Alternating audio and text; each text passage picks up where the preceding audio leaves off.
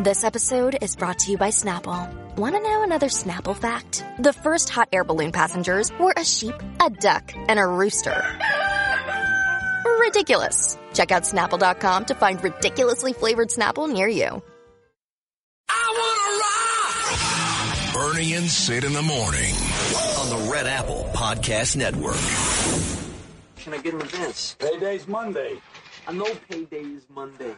Every place else is Friday or Saturday. And they're broke on Monday, boozing, whoring, Oh, pissing away their money all weekend. This way, you're paid on a Monday, you got money all week. You can save a little, build the future. Oh, the future.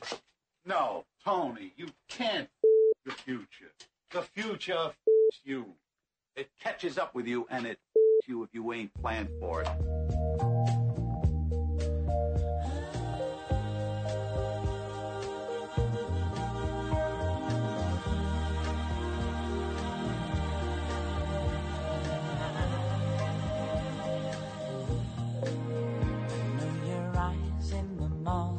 Sun. I feel you touch me in the pouring rain. And the moment that you wander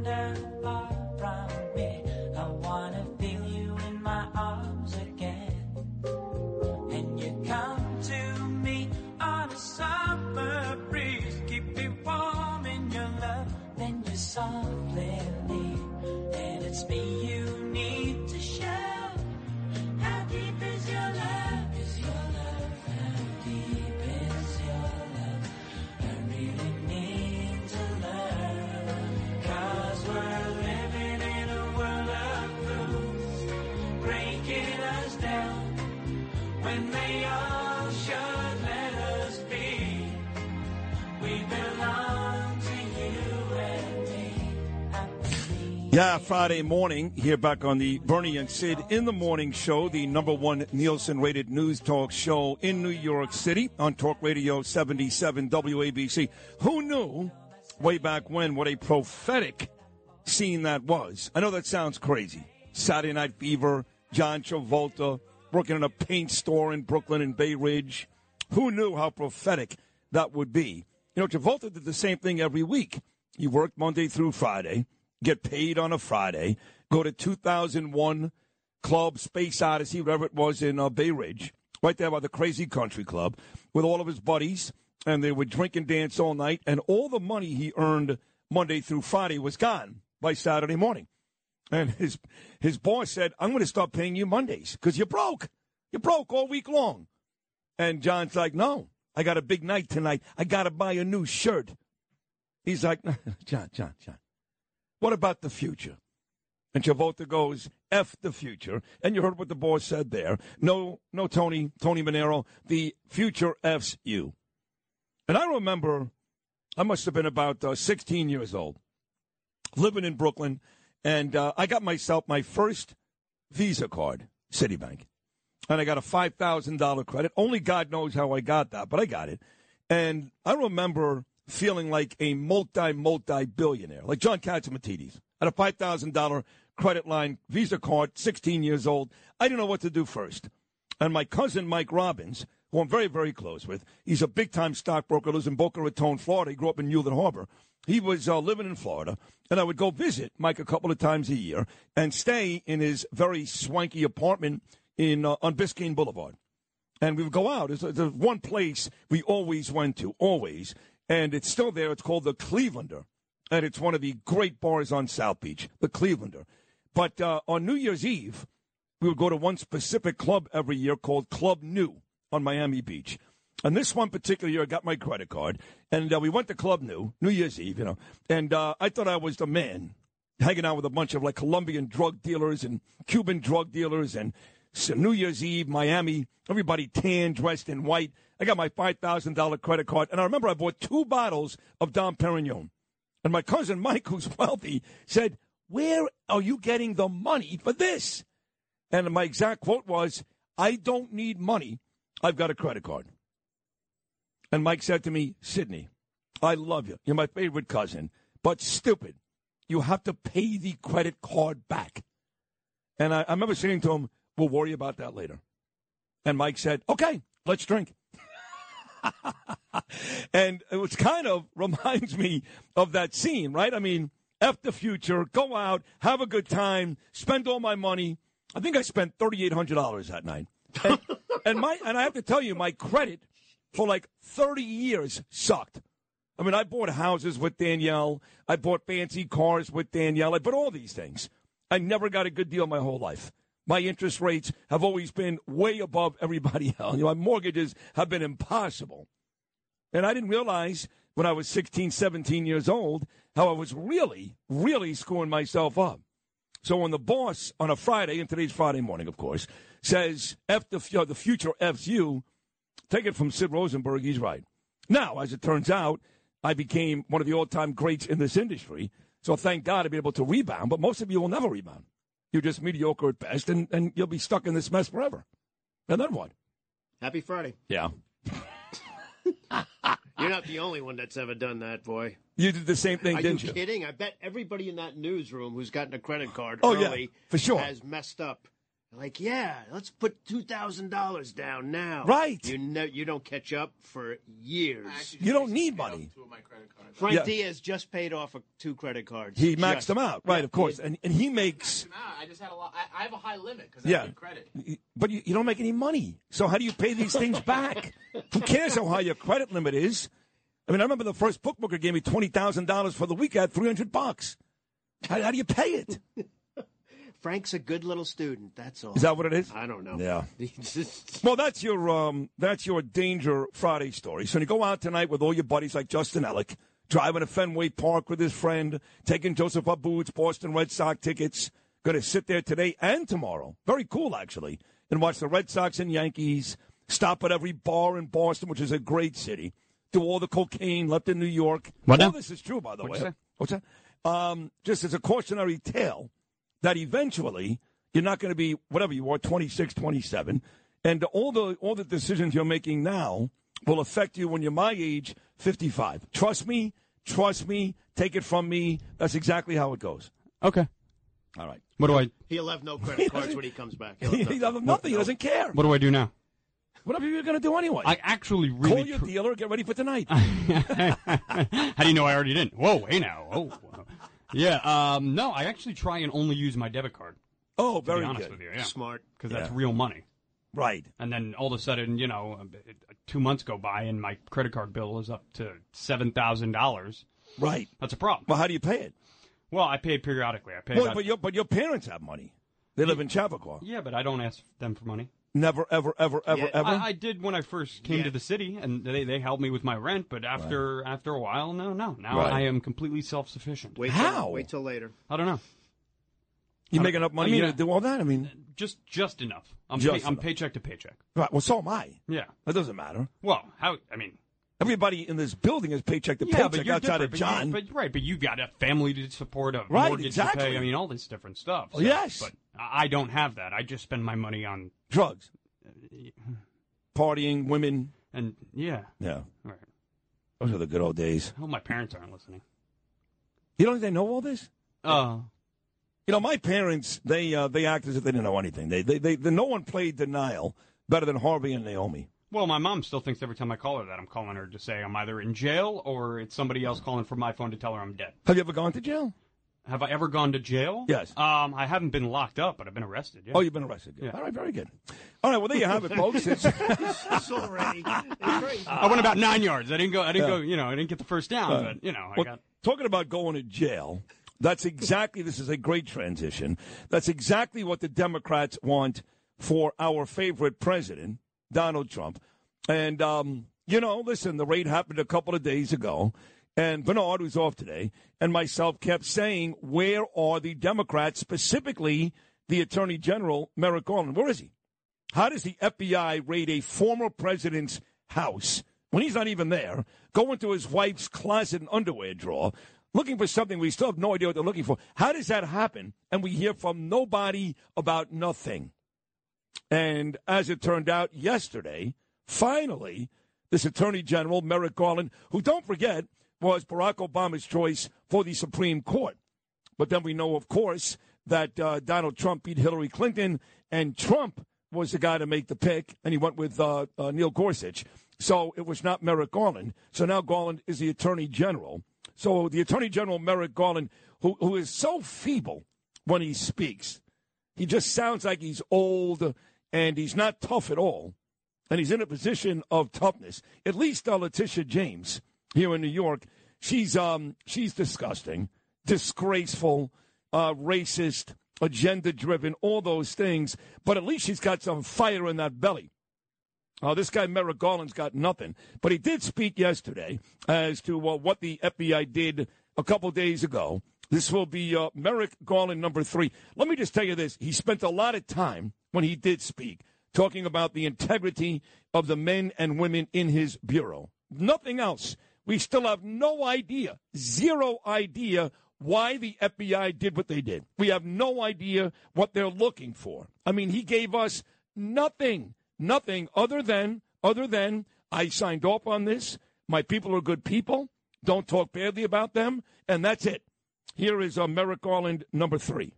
I personally approved the decision to seek a search warrant in this matter. The department does not take such a decision lightly. Where possible, it is standard practice to seek less intrusive means as an alternative to a search and to narrowly scope any search that is undertaken. So, any rational person, of course, is all over the FBI, unless you hate Donald Trump.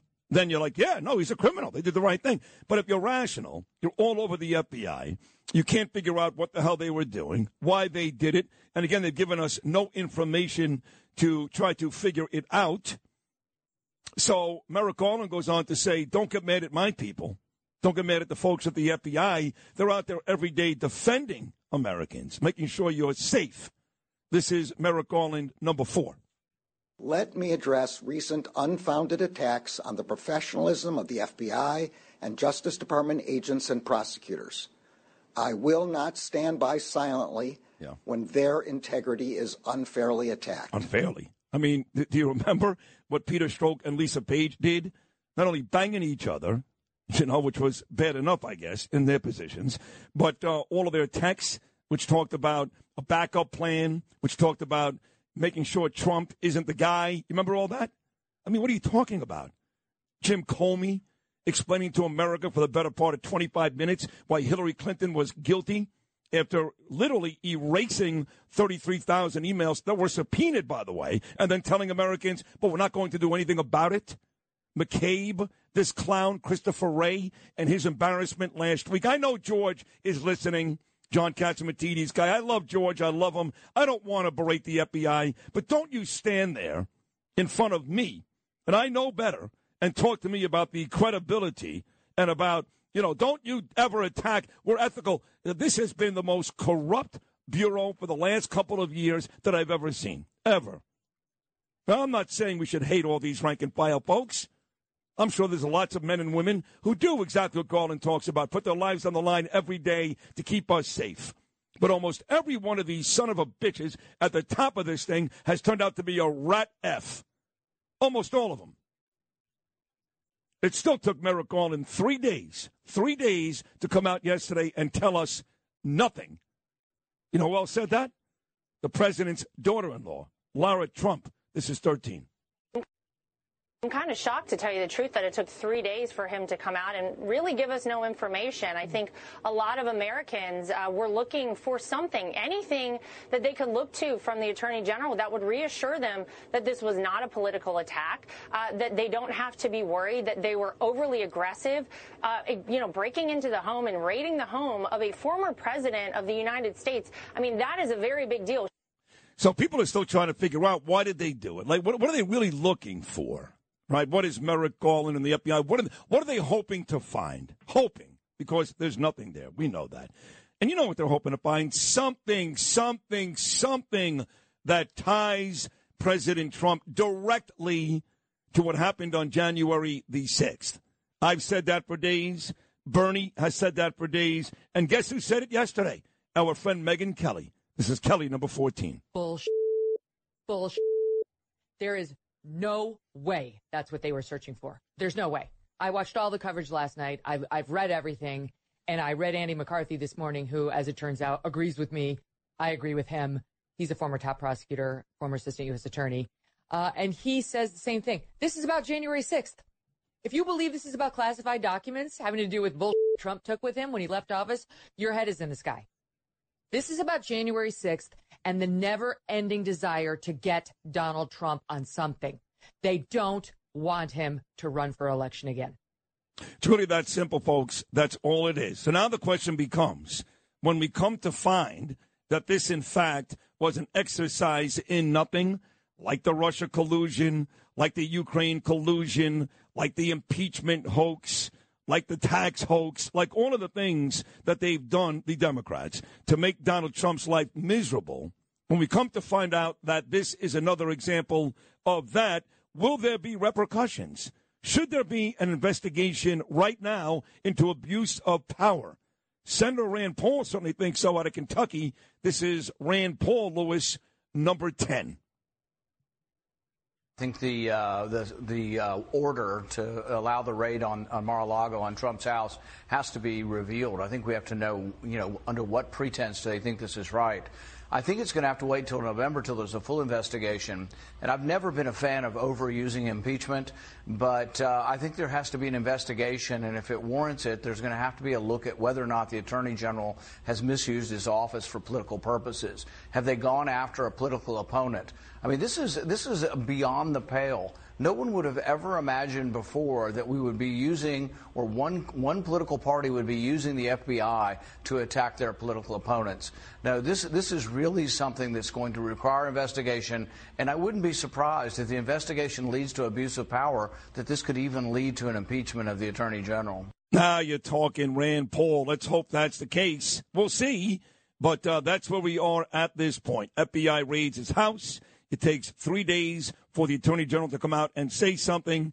In the end, he says nothing. We still don't know really what these documents are. Should they be unsealed? Well, we'll find out uh, about that too. You know, whether or not these documents will be unsealed. But I will tell you this we have an amazing guest list on today's Bernie and Sid show. Again, out of the great state of Louisiana, Congressman Steve Scalise will join us at 840 out of the great state of Ohio, where yesterday, yes, some crazed gunman walked into a Cincinnati FBI office with a nail gun and an AR 15 and started shooting. Killed nobody. He ended up dying, by the way. The cops did kill him. But uh, it was the state of Ohio. Jim Jordan will join us at 8.05 this morning. Marlena Chavo coming in at 6.40. Corey Zelnick in the 9 o'clock hour. Maybe George V as well. Maybe Miranda Devine coming up at 7.40. And Beat Sid. It is a powerhouse Friday show. I mean, a powerhouse. You'll realize today why we are the number one talk show in New York City. Keep the dial where it is for hours. We are Bernie and Sid on a Friday. When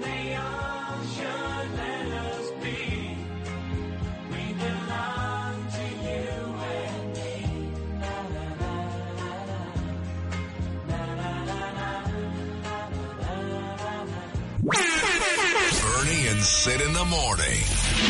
On the Red Apple Podcast Network.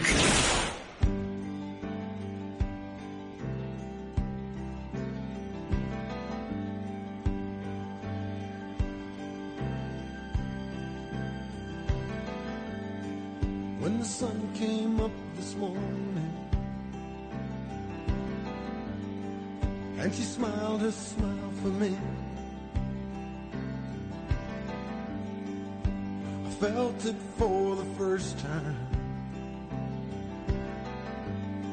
Something deep inside of me. So you can take your midnight rambling, boy. And you can keep your winding roads. She's living inside my heart now. Living inside. The great Bob Seger from the movie about last night. Rob Lowe and Demi Moore naked in his kitchen. A young Demi Moore before she got all that stupid plastic surgery stuff done for G.I. Jane. She was much cuter. Much cuter. 625 on your Friday morning. Your voice is the best in radio. It demands everyone stop and listen. And these openings are great. I don't know how you do it, seemingly so easy. That's uh, some listener. It doesn't matter. but you had to read it. yeah, of course I had to read it. Are you nuts? I got 10 of those already. Uh, I guess. I don't know. I, I mean, all I talked about was uh, the story that everybody else is talking about. I mean, Brian Kilmeade's going to talk about it, and Greg Kelly, and Buster Snerdley, and uh, Rudy Giuliani, and John. And I'm not talking, well, uh, maybe they're not going to talk about Saturday Night Fever and uh, blowing three grand on Dom Perignon at Club Nu in Miami. Maybe that's the difference. I don't know. Right, or spilling out of like a cobblestone street pub in Boston. Right. Like, absolutely blitzed out of your mind. Well, well that's you about that. tonight. That's not me. Oh, that's you. okay, I got us mixed up. Sorry. I'm going to go back to Gourmet Grill. My uh, buddy John, uh, it's one of my favorite restaurants. It's in Brooklyn, and he's got this really cute restaurant. And then two uh, doors away, he's got a yogurt place. And my kids love yogurt, especially Gabriel. John's been a good friend for many, many years. And when I lived in Brooklyn back in 2016 at my sister Ray Sherry's house in Mill Basin, we frequented uh, Gourmet Grill. But since I moved to the city, we stopped going. But now I'm literally five minutes from Brooklyn. And I spoke to John a couple of days ago. So that's my plan tonight. Me, Danielle, Ava, and Gabe, dinner and yogurt. You are going to be um, living large in one of my favorite cities up in Boston. Yeah, I just hope um, you know, I hope the drive doesn't uh, really suck the life out of me. I don't think. Well, you're not driving. No, I'm Your not. friend's driving. Yeah, I'm, yeah, my friend is driving. Right. And you have drugs, he said. Well, yeah, but Yeah. I mean, well, Don't say it on the air, you idiot. The FBI is listening. They're mad at me. well, even if I did, you're not gonna. What am I? We're gonna do them all in the car? That sounds like a little bit, a little bit much, don't you think? No. Oh. The FBI searched Trump's home to look for nuclear documents and other items. This is the Washington Post. So Megyn Kelly says it's all about January 6th. Sid Rosenberg says it's all about January 6th. But the Washington Post is saying that uh, the FBI was looking for nuclear documents. Well, I don't know which one it is, but I can tell you this the tide has turned. And it looks like, at least right now, things can change, that this is another, another practice, ineptitude, and agenda driven bias by the FBI. That's all this is, is targeting Donald Trump. The witch hunt continues. You know, somebody sent me a, uh, a DM on Instagram at rosenberg.sydney. That's how you reach me, at rosenberg.sydney. And I'm also on Truth Social because I love Trump, at New York Best Morning, at New York Best Morning, Twitter at Sid Rosenberg, and Facebook, Sid Rosenberg. Somebody sent me an, a direct message and said, Sid, I don't get it. How do you reconcile January 6th? Stop asking me that stupid question. I've said it a million times on this show. I've yelled at people like Peter King and Rich Lowry. I wrote about it in my newest book, which you can buy right now on Amazon, Citizens United. January 6th, while certainly an embarrassment for America, is the most exaggerated, overrated media day in the history of this country. It's nonsense. And I was the guy, not Bernie, I was the guy that was critical of Donald Trump and remain critical of Donald Trump. What did he do wrong for the billionth time? He reacted too late. He instigated nothing. Nothing. He did not encourage these idiots to do what they did. He waited too late, no question about it. And I think he enjoyed it. I really do. He'd be angry to hear that, but I really believe that's the case. That's not a crime. Embarrassing, not a crime. Any given night in the summer of 2020 with these BLM animals was worse.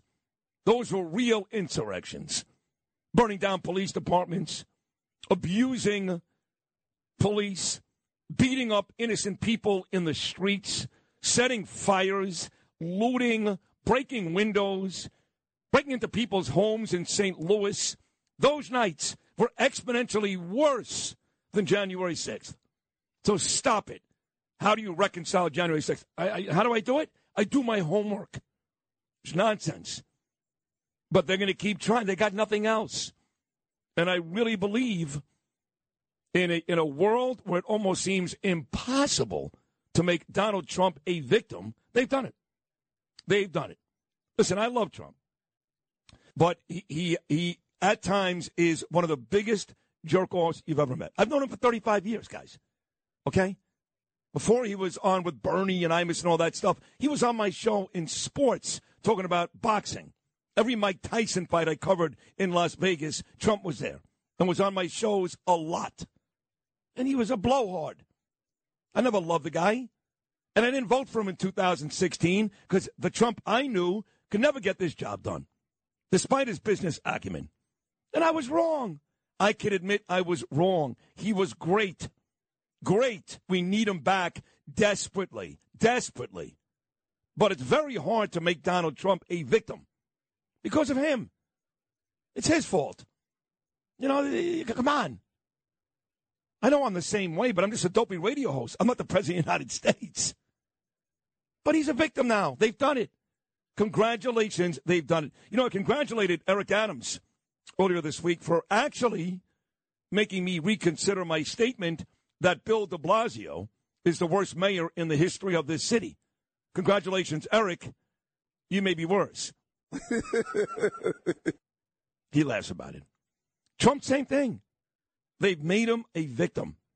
And now I really believe the independents that were not so sure about who to vote for and looked at Trump's tweets and his bombastic style, and they were like, nah, not for me.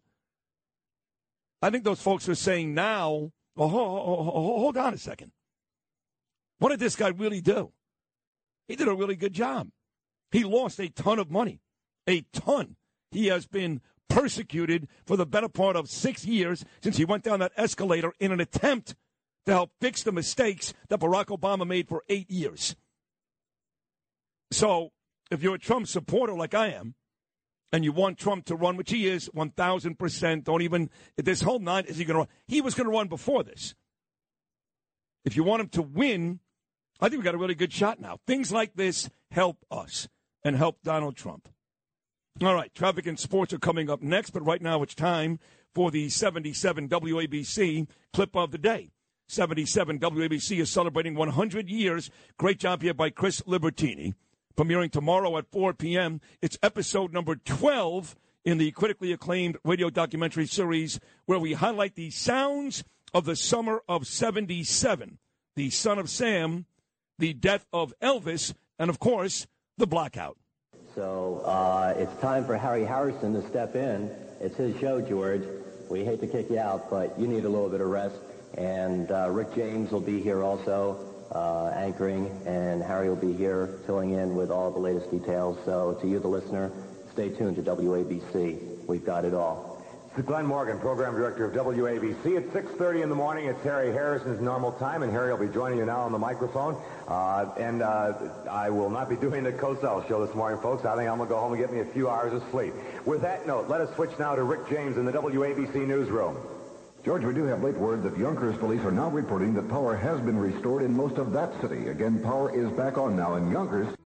When you need mealtime inspiration, it's worth shopping Kroger, where you'll find over 30,000 mouth-watering choices that excite your inner foodie. And no matter what tasty choice you make, you'll enjoy our everyday low prices, plus extra ways to save, like digital coupons worth over $600 each week. You can also save up to $1 off per gallon at the pump with fuel points. More savings and more inspiring flavors make shopping Kroger worth it every time. Kroger, fresh for everyone. Fuel restrictions apply. Sid on Sports. Sponsored by Peerless Boilers on 77 WABC. All right, I just mentioned to Joe Nolan the Jets start their preseason tonight. Exhibition game number one for the Jets in Philadelphia. The Jets, at last look, went from a one and a half point favorite to a one point underdog. Can't explain that in preseason football, but it is what it is. Jets and Eagles later on tonight. The Giants started their preseason schedule last night. Their starting quarterback, Daniel Jones, got in a couple of series. They got a field goal on their first possession. He did not find the end zone, but the Giant backup quarterback, Tyrod Taylor, he certainly did. About it now on a first and goal from the seven. Taylor off the back foot, fires down the middle, touchdown Giants to Richie James, who kept this drive alive with the deflection at midfield. And a sensational catch, now an easy pitch and catch ultimately to give New York the lead. Giants actually won the game on a Graham Gano 24-yard field goal as time expired, 23-21 over the Patriots. Saquon Barkley, by the way, four carries, 13 yards. Jones, 6 of 10, 69 yards. The Giants will play again next Sunday. They'll take on the Bengals in New Jersey. The Yankees off yesterday start a series at Fenway Park tonight against the Red Sox. Domingo German on the mound for the Bombers. They lead Toronto by 10. The Mets start a series in Queens tonight against the Philadelphia Phillies. They'll pitch, they'll pitch, I should say. Max Scherzer tonight, Jacob DeGrom tomorrow, and the Mets start this series seven games up on the Braves. Sports brought to you by Pete Morgan and Peerless Boilers. Check them out, peerlessboilers.com, paviliontankless.com. They do build America's best boilers. Congressman Jim Jordan out of Ohio coming up at 8 o'clock with sports. I'm Sid.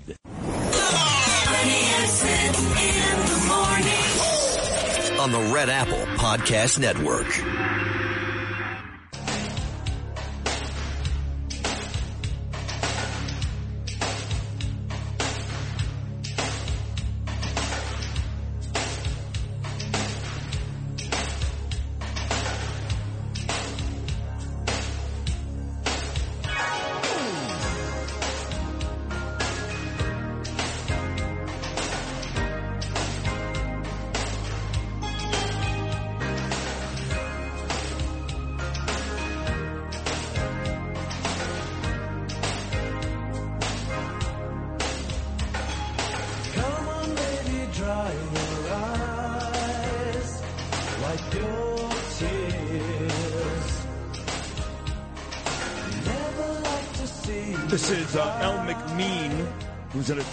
And a musician and a big fan of Bernie and Sid. Bernie's out today, a deserved vacation day. He'll be back on Monday. I think he's got treatment again next week, though. I'll keep you updated. El McMean goes, I get such a kick out of you on the radio. My three pearls of wisdom for today. Number one, Sid, you're a deep thinker, and you know it despite your protestations to the, to the uh, contrary. Two, we're all hypocrites to a measure, but you aren't nearly the one you think you are. Number three, I forgot the third. Have a great weekend. That's a great job. Love El McMean. Yeah, that's good stuff. Uh, at Rosenberg.Sydney. Again, we have a big guest list coming up later on this morning. Miranda Devine may stop by at 740. The congressman out of Ohio, Jim Jordan, coming up at 805. The congressman out of Louisiana, a real American hero, Steve Scalise, coming up at 840. And my buddy Corey Zelnick, the real estate mogul, handsome kid. He's in the 9 o'clock hour, plus Lydia and Beat Sid. But uh, joining us this morning, making her second visit to the Bernie and Sid show, because I like her. She's funny, she's smart. And that's uh, Marlene Shaba, who I stole from, from Frank Morano. You still going Frank's show, by the way? Um, yeah, um, I'm It's a, let, with- it's a letdown, though, after this. Uh, You got to be honest. Come on. It's like going to, you know, You go to a. Royals game after a Yankee game. It's not the same. Yeah, but you know, Frank and I party after or before, you know. Yeah, I know. Like, didn't you, like, last week have breakfast or something? Or Uh, no, not last week because he was on vacation. Oh, yeah, I confuse you with my friend Lauren Condon a lot of times, like because you, you're both like kind of the same person to me. really? Yeah, you're funny, you're young, you're girls, that type of thing. And you're, Oh, both, yeah. friends, and you're both friends with We friends. have brown so- hair, right? Yes, right, yes, I got it. I yeah. got it. Uh, are, are you friends with her too, or? I'm friendly with her. Yeah, yeah, Yeah, yeah. yeah. Well, I met her through Frank. Right. It's very taboo. Frank has his whole what's the word? It's very incestuous, like your, your whole crew. I don't think you can say incestuous anymore, or can you? I don't know. I don't even know. I'll tell you, though, talking about incestuous. So uh, there's a girl on Instagram. Her name is Danielle, right? Like my wife, my beautiful wife, Danielle. So this girl was, is a lawyer turned like chef. And she's on Instagram with all these great dishes, great dishes. She's cute, and she's funny. So I came across her on Instagram, and it turns out she's a big fan of mine. And I said, Really? How do you know who I am? And she said, Well, um, let's put it this way my ex husband is your third favorite attorney. So she obviously listens because she knows that my favorite attorney is my wife, Danielle, Joe Tacopina, and my actual attorney, Arthur Aidala. I knew you were going to say Arthur. Yeah, it's Arthur's ex wife. Do you know her too? The ex-wife? No, I know. I know Marianne.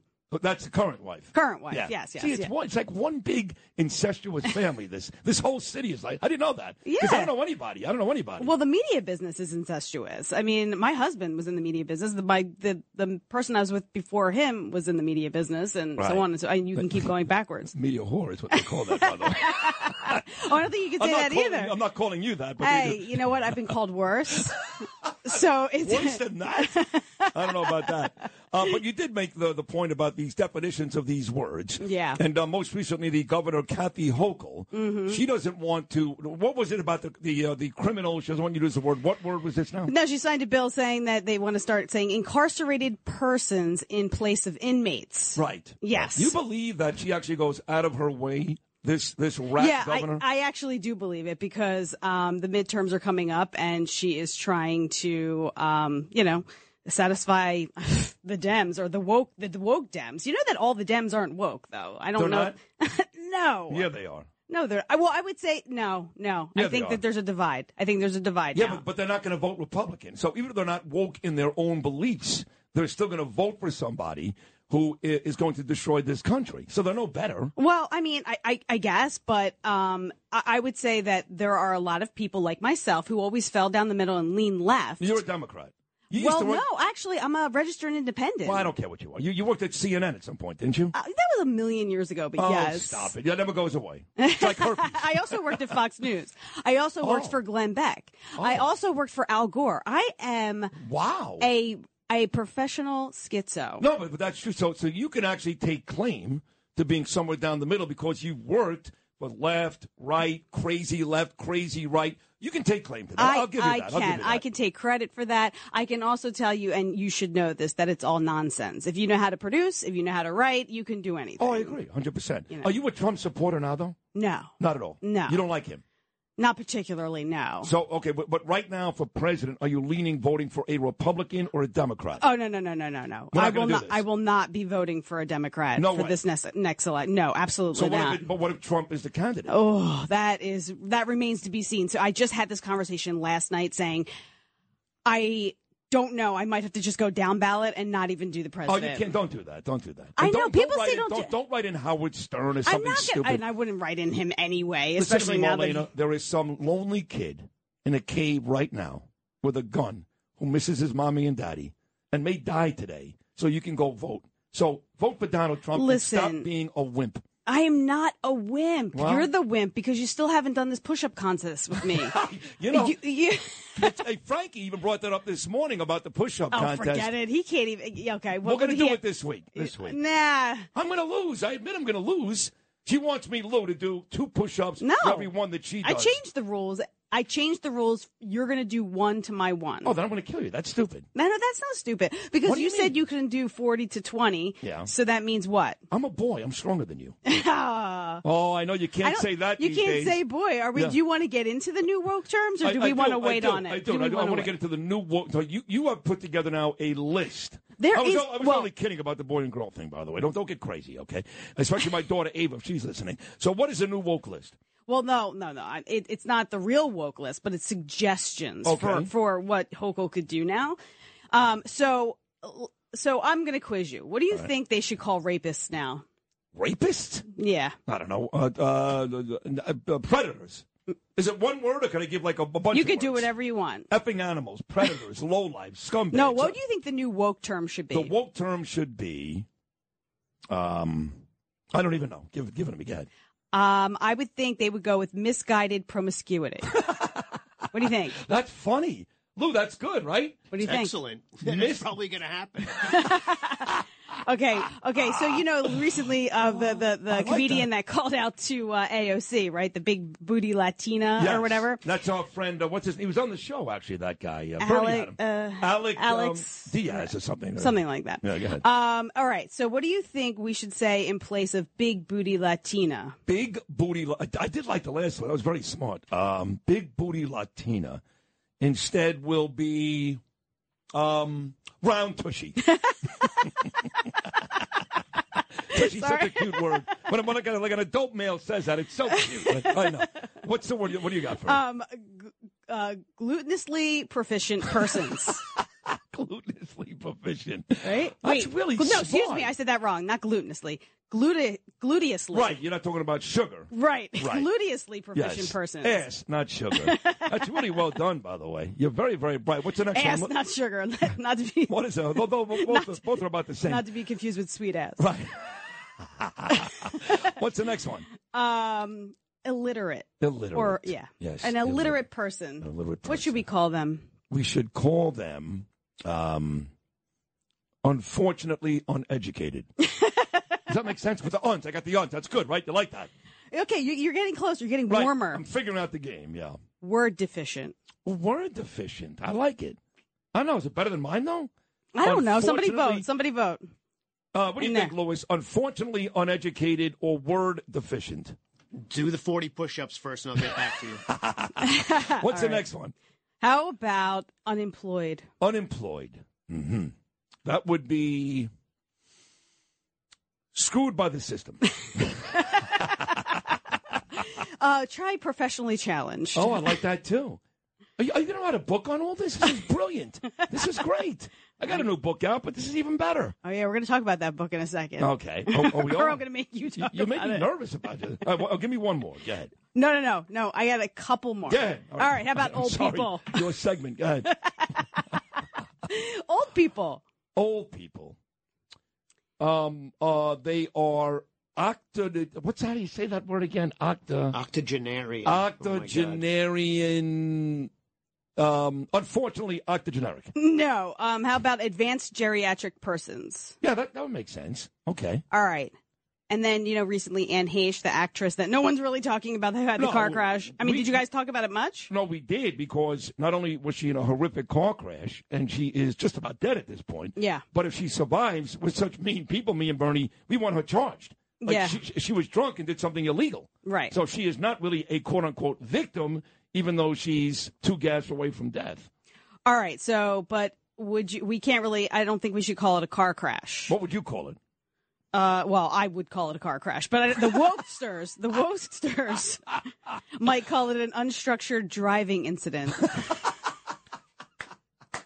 You know, as ridiculous, and you can laugh at a Lou, which is not easy, as ridiculous as all this sounds, all of these that you've come up with Mm-hmm. remain completely possible.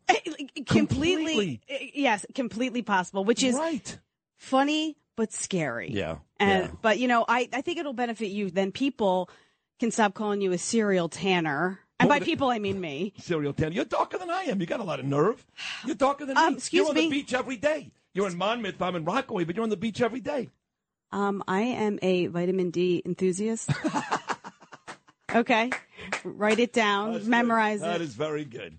All How you to write a book on all this? Seriously, the Marlena. You don't know what I'm writing. Oh, you're writing a book? I can't tell you. Okay. You, you want me to give away all my secrets? I don't know I'm already giving you. you away all my work t- woke terms. Well, that's very good. Now, what about my book? You wanted to say something? What? Uh, what were you going to say? Something nasty about it? Or Oh something? no, no, no, no, no, no, no. Um, you um had a very um sharp, well, now response. Yeah, a sharp response when I said I want an autographed book. Oh, that's true. Yes, that's right. You still want one? Although I didn't bring you the pineapple, so That it would have matched your shirt that- though. that- that's from the last segment. That was very, very funny. Yeah. So, all right. So, Kathy Hochul, uh, obviously, this was a, a great exercise in, in uh, humor, but it does point out how crazy she is. Now, the last time you and I spoke, you had written an article about masks and how little kids Oh. are still being mashed up and all the issues with education. I've got about two minutes to go here, Marlena. And uh, now the CDC has come out and, and they've gone completely lax on just about everything. So, despite their best efforts, whether it's Newsom in California, Eric Adams here, the CDC for a while, it looks like we're past all Yeah, this nonsense. we are. What about you in New Jersey? Uh, yeah, no, everybody is past it in New Jersey. Although, um, you know, they just keep, keep they keep the door open to remasking, and but they just came out with a new guideline saying no more, you know, quarantines and whatever. Right, uh, and, no, and no more six feet. It's been over, but you know, now the new guideline is no more six feet. It's like that kind of went away a while ago. So, but are you telling me that uh, uh, before, even up to yesterday, the social distancing was still in place? well, apparently yes, but I didn't know that until I read about it. Right. Yeah, isn't Yeah, that crazy? it's crazy. you know what else I didn't know until I read about it? What vabbing was. You know what? Now I know Lydia brought this up with me and Bernard a couple of weeks ago, and if I remember correctly, it's it's kind of gross. But it it's is worth, gross, but I need you. I need you to tell me what it is. I do not want to say it. It- it is. I know it's something with the female anatomy. Yes. Yes. Now, what what what do you guys it- do exactly? no, this is happening. Apparently, there's some trend on Oh, TikTok know, where. no, you know, I know exactly what it is. It's Yes. in the spirit of the Gwyneth Paltrow candle. Oh, there you go. She right. sells vagina candles. There you go. Right. So, so I guess, and by the way, this has been going on for a long time. This is nothing new. This actually started in the 60s and 70s. Yeah, up at Woodstock, girls did this all the time. They're using the scent of their own anatomy as perfume rather than creed. Is that right? Yeah, that. But they're doing it on TikTok, and now there's Yes. um, a medical advisory Saying what? saying that they shouldn't do it because it can cause thrush. Thrush. Yes. That's what they're worried about. I mean, I got to think monkey. Well, maybe not monkeypox because that's. Uh, but, well, now it's the monkeypox. Monkeypox. Is that in the male homosexual community and female, or just male? I mean, it's prevalent among the male Right. um, Can, community. can a girl? Can a gay girl get monkeypox? Uh, maybe if she hooked up with a gay guy. but no, but I don't think they should call it monkeypox. But I'm pretty because I'm pretty sure it's, they're going to offend monkeys. Of course. So Oh. that, that they should probably call it primate affliction. what do you think? She's good. No, Lou. Come on. Writing them all down. I mean, this is great. Rob Bartlett couldn't do this. Not in a million years. Not now, no. no, not now. No. I love that Vogue stuff. That's great. Yeah. So, uh, Sid, am I going to get an autograph book? Probably not. No. Why? I don't have any. you know, the, the damn publisher sent me like five books. So the first book, I swear to God, I gave to John Catsimatidis, him and Margot, because without them, I'm not here, obviously. The second book, I gave to Chad Lopez because he hired me. He had the balls to hire me when every other program director in this town was like, no, Sid's a troublemaker. So those three people, John, Margot, and Chad, are very special to me. The third book I gave to my mother. Okay. So I could have given you the book instead of my mother. uh, are you are you saying that you deserve the book more than my mom? I mean, I don't know. Is that what you're saying? Is that No, your- that's what you just said. So I don't know. okay. And I gave out, I gave one book to Curtis Sliwa. Oh God. Yeah, I'm not sure why. Not even that. your third favorite lawyer. Curtis, even. Curtis No. comes before Yeah, your third uh, favorite lawyer. No, Danielle doesn't want a book. She wants. She's in the I book. third. I didn't say first. Oh, Artie. I said third. Oh, Artie's my third favorite lawyer. He's not even in the book. Joe Tacopina is. So, but I'm going to get you one. I promise. When you come back again on Wednesday, okay. because that's the next day that uh, Bernard is going to take off. So. Okay. What are we going to talk about then? Are we going to talk about these push-ups? Are we going to do the push-ups? Well, are we- we going to record the push ups? We are going to do the push-ups on Wednesday. Okay. And people are actually, I actually got a bunch of Instagram messages from folks that are kind of into the competition. They actually want to see this. I, I I'd like to see it too. Now, but let me ask you something. Are you going to be clothed? No, of course not. Kind of crazy question is it? Are you going to wear a muscle tee? I don't wear those types of shirts. I, I you know, it, and and I have muscle. I can do Because you don't wear shirts. Uh, no, I do wear shirts, but like when I go to the gym, I always wear a T-shirt. Okay. When guy, I don't care how big you are, how muscular you are. When guys walk in with like tank tops, I, I hate that look. And, and and if you're on an airplane, like I flew to Hawaii last year, I sat next to a guy wearing a tank top, and his arm was like touching my arm, and I wanted to puke for 11 hours. Like, put on a shirt, you jerk. I got bigger arms than you. Put a shirt on. I don't like Did you go to Hawaii by yourself? No, my family was there too. Uh, Then why were you sitting next to a guy? Because we don't like to sit next to each other. Because if the plane crashes, God forbid, and if we're all sitting in one place, we're all going to die. So we kind of we you know we separate throughout the plane. That So- is, there's zero logic in what you just said. well, that's fine. That's me. You separate on the plane Yes, because this way, if we're all sitting in the I same understand spot, we're all going to die. No, you're all going to die anyway. But listen, How do you know that? Because you are. People survive plane crashes all the time. It- th- we're- This is not the miracle on the Hudson, honey. Most plane crashes don't end well. Okay, fine. And and, and most people will oh, fly separate airplanes. Why do you care where I sit on the airplane? What is going on? Because if you would sit next to your family, you don't have to touch the guy with the arm. She makes a decent point, Louis. Yeah. Or I else mean, get you're on going to another die. You're going to die on an airplane Next touching to a stranger. t- Yeah, touching someone's bicep. Yeah. Well, it's Danielle's idea. What do I know? I listen to whatever she says. You understand? That's how I'm married for 30 years. whatever she says, I do it. Uh, listen, you were brilliant again today. Really great. And uh, we'll see you on Wednesday. All right. Now, where can people see you next or find you? Or what do you got going on? Give me In- something. Uh, Instagram's the best, um, which is Mar- at Marlena Shiva. Do I have to spell it again? No, but you, you do some really cute dances with your little kids. It's very cute. Oh, we Very got some more coming up, and we got some, and you know, my other daughter does a lot of Trump, and you must, you would love it. I saw it. It's great. Wait, did you see sent it? it to me? Yes. Well, some Yes. of it. I maybe Yes. sent you one thing. It was great. It was great. All right. Thank you, Marlena Chavo, everybody. Absolutely. Always great. Always great. A lot more to do. Miranda Devine, Jim Jordan, Steve Scalise, and a whole bunch more stuff. Friday with Sid, right here on Talk Radio 77 WABC.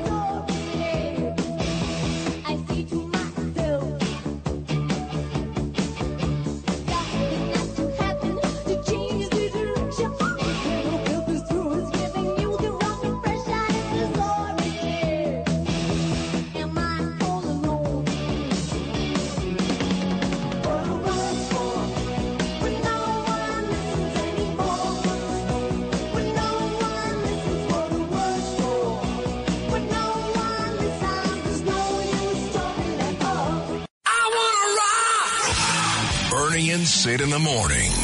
On the Red Apple Podcast Network.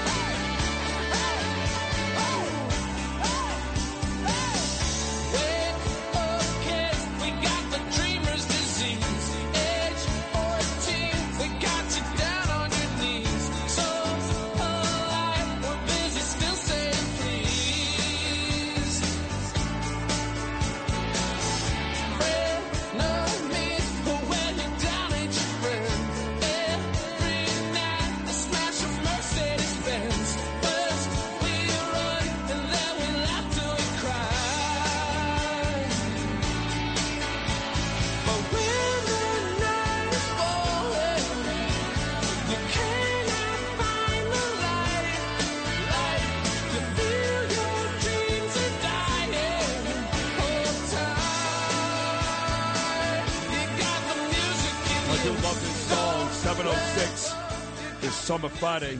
Loved hour number one. Marlena Chavo is great. She really is great. And uh, she was fun. Those work terms was um, very clever out of Marlena, who's a big time writer. Uh, coming up this hour, Bill O'Reilly's morning message, and maybe Miranda Devine coming up at 740. But the action hour is next hour, 8 o'clock. Jim Jordan, the great congressman out of the state of Ohio. 825, Lydia Serrano. 840, Steve Scalise, the tremendous congressman out of Louisiana. So a power hour coming up at 8. Now that song, Lewis, you've got a question for me about the band? Yeah, there is somebody file it under unnecessary information. Well, I think the course. band is New Radicals. Right. That's okay. right. It's mainly. That, by the way, that alone is amazing. I got that. No, I mean, no, because what do you mean? I'm not Jim Kerr, bro. No, you've I'm not Muni. me that I, I haven't known you well the last 25 years or 30 because I'm hearing I'm hearing bands and songs coming from you that I had never heard before. You're But, shocked. you know, I- I'm, yeah. I'm actually impressing you. Yes, of course. That's a big deal for me. Yeah, Thank it you. is. Thank It you. is. I can go home. there is uh, so it's mainly one guy in that band, Mainly one guy. but it's not him. He has a band, All right. but there is an um, 80s, 90s, I guess, actress Okay. who was in that band. Really? She played a young, well, she played a daughter in a reboot of a big time 70s uh, comedy. It changed television, actually. You could you could not have this show on today, I don't think. Couldn't have it. Yeah, it was a very, it was a big time show in the 70s. It's not Sally Struthers. Uh, you, you're very, no, but you're very close. I'm close. you're on the show. I'm That's on the show. The show. And then That was the- the only daughter, though. What are you talking No, about? they they rebooted that show. Oh, who was the daughter when they rebooted it? Remember now? Remember Oh, the my uh, God. actress who was The same girl who played Punky Brewster? uh, no, Yeah. but we could say it's Punky Brewster. I don't know who the girl was in the reboot. Danielle Brisebois. Oh, my God, I do remember her. She was she played on that song, And I she is actually in that band. Yeah, she was in wow. for a little while. That is Yeah. a great little piece of information. Yeah, needless, but it's fun. No, it's not needless. Okay. What's needless is this FBI raid. That's needless. Oh, well done. That is, you know, that's just mental masturbation for folks like us. We've got to find a way to get four hours in. We need know? another term for that. Get Marlena back in. No, that's a term right there. Oh, mental okay. masturbation. I mean, this guy Merrick Garland. he- This guy, this guy should be playing shuffleboard at four o'clock in the uh, in the afternoon in Delray Beach, going to Poppies for uh, you know his free bagel and his lox, eggs, and onions this morning. something to look, I mean, for- something to look forward to. yeah. So the decision on whether to unseal the warrant, according to MSNBC, yes, I'm, I'm actually going there. Uh, that's expected today. The decision on whether or not to unseal the warrant.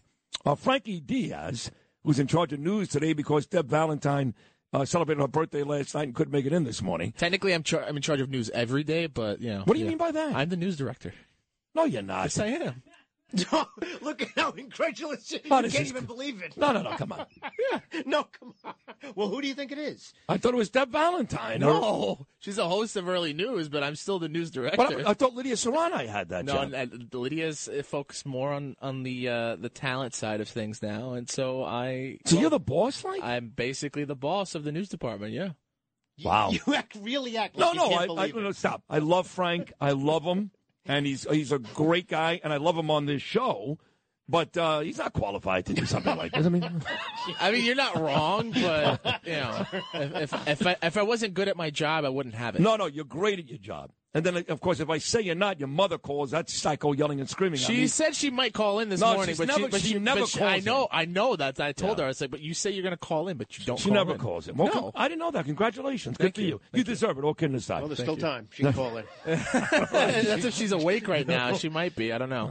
So what, what is the story now? Hey, hey, Frankie, explain Yeah, to yeah, the yeah. audience. Being you're the news director, I had no Yes. idea. Yes. Uh, to unseal the warrant. Now, Donald Trump, if he had something to hide, he would not want the warrant unsealed, right? If he had something to Uh, hide. yeah, uh, basically. Like, uh, but I, but I haven't heard the president say that's the case, or have you? Well, he he put out a thing on his uh, on Truth Social saying that he is welcoming the unsealing of the documents. Right. So if he had something to hide, if there was some something really ominous going on here, Right. then he wouldn't want these documents to be unsealed, right? Um, absolutely. Okay. Absolutely. So he has no problem with that. Okay. Um, and and when they unseal the warrants, what are these people hoping to find? Nuclear codes. They're, they're going to find January find, sixth. I mean, the, the the report from the Post said that what they were looking for were nuclear co- nuclear codes, but as far as we know, it could be anything really because we don't know what's in it yet. So Right. that's that's the reason why they're unsealing it because they want to know what exactly was the FBI looking for. Well, if you were doing this show, you're getting extended airtime now. The number Thank one you. show in New York. It's a big deal for you. Okay. If you were doing this show, what um and and you had to hypothesize. You know what that word means, right? Yes, to Okay. make an educated guess. Very good. So if you had to hypothesize why the FBI did this, what would what would it be? uh, one of two things: either they're trying to prevent him from running for office again, Well, that's that's the main thing. Yes. What's the second thing? or they're generally concerned about. I'm, I'm playing devil's advocate here, or they're generally concerned about things that he took with him that he wasn't supposed to. Right. Okay. Uh, what do you think when you say things he took with him that he wasn't supposed to? When somebody says, "Hey, I wouldn't put it past the FBI to put something in the box." What's in the box? Like, like planting evidence. yes. Yeah. Is that totally conspiracy theory crazy, or do you think there's that could be the case? I, I mean, if it exists in Hollywood, I think it exists in real life. Okay, well, Rand Paul, who's Most one of the the smartest guys you'll ever meet, he may be the smartest of any politician. That's saying a lot. He may be the smartest out of the great state of Kentucky. He speculates that that is, in fact, the case. Rand Paul, number 11. I do think, though, they're, they're, they're making a martyr of the former president and, if anything, elevating his chances. And the thing is, is if the mass majority of the country thinks that the government is actually using the apparatus of their uh, FBI to go after a candidate, it will make uh, him even more popular. And they think that uh, people are just going to lay down and say, oh, no, it looks like criminal activity. No, people distrust so much the government that we've gotten to the point where for example, do I know that the boxes of material they took from Mar-a-Lago, that they won't put things in those boxes to entrap him? How do we know? Their lawyers weren't allowed to see the boxes go. They weren't categorized. That's gonna be a problem. Thousands of documents were taken. Yeah, how do we know that they're going to be honest with us about what's actually in the boxes? How do we know that was in the box before it left the residence if the lawyers weren't allowed to see everything? So, you know, they've lost a great deal of trust, and it's, uh, uh, it's a sad day for the country because this truly is an attack on our constitutional republic. I agree with Rand Paul. It has galvanized the Trump community, which I'm in, uh, proudly in. Never wasn't early on, but proudly in now. And now, folks like Rand and others, and me and Bernie, uh, talking about the investigation. Uh, when we find out, in fact, that they've got nothing. And there really was no motivation behind this other than we want to embarrass and humiliate Donald Trump in an effort to make sure he doesn't run again in 2024. There needs to be an investigation, and folks have to start paying the price. You know, Lisa Page and Peter Strzok, these two FBI lowlifes, sending back messages about how they're going to, you know, make sure that there'll be there's a a, uh, a uh, insurance policy, and Donald Trump is done. You can't have stuff like that. I know George is upset with me kind of. He loves me. The guy who works for John. He was an FBI guy for many, many oh, years. Venez, uh, Venez, I, Yes. can't, I never can pronounce Well, his I last mean, name. I, yeah. I, I took a picture. It's a cute picture, I must say myself. And uh, the caption I wrote was, "The FBI can kiss my ass." And George, who's a sweet guy, by the way, very sweet. He's like, "Well, congratulations! Now you've made the FBI's most wanted list." You know. Uh, but in all seriousness, they've been awful for years. McCabe, Comey, Strzok, Page. Now this uh, this ingrate Christopher Wray, they're no good. There needs to be an investigation. Merrick Garland, the Attorney General, he needs to go to jail. Let me posit this to you, though. I didn't say you can talk again. Yeah, Oh, I, I gave you. All right, never yeah, mind. I yeah. was, I, but I have. I have a gen, I have a, This is not the question. open mic hour. At I know it's not the open mic hour, but you asked me a question about the FBI, and I'm trying Christ. to, yeah. God, I'm sorry to inter- interrupt your show.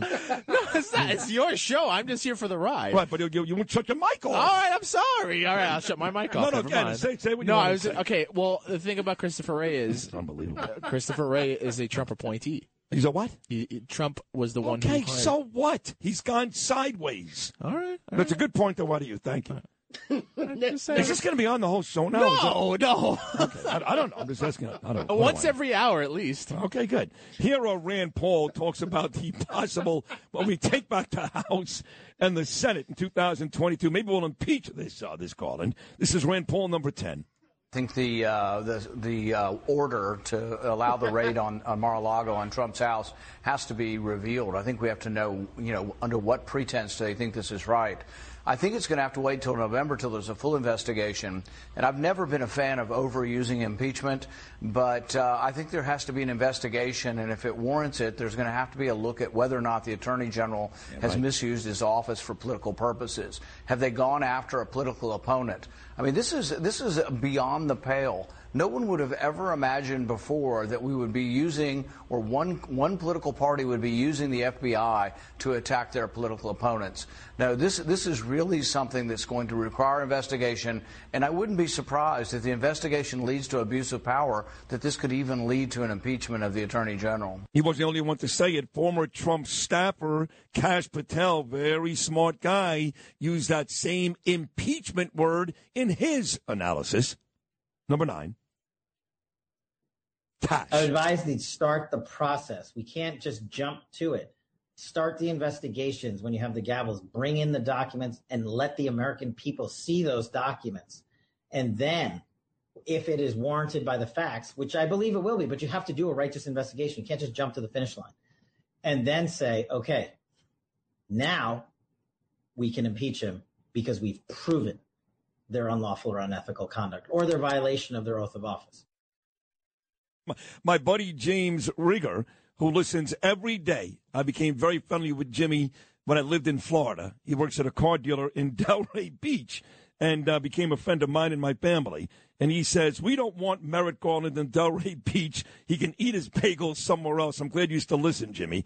Down there in Florida, yes, the worldwide reach of Bernie and Sid. A very good segment. Frankie Diaz was terrific. 1 800 848 WABC. 1 800 848 9222. Still to come once again. Bill O'Reilly's morning message. That's coming up next. Maybe Miranda Devine at 740, but definitely Jim Jordan and Steve Scalise in the 8 o'clock hour. It's an action packed Friday Bernie and Sid show with me, Sid Rosenberg. Some more new radicals on a Friday.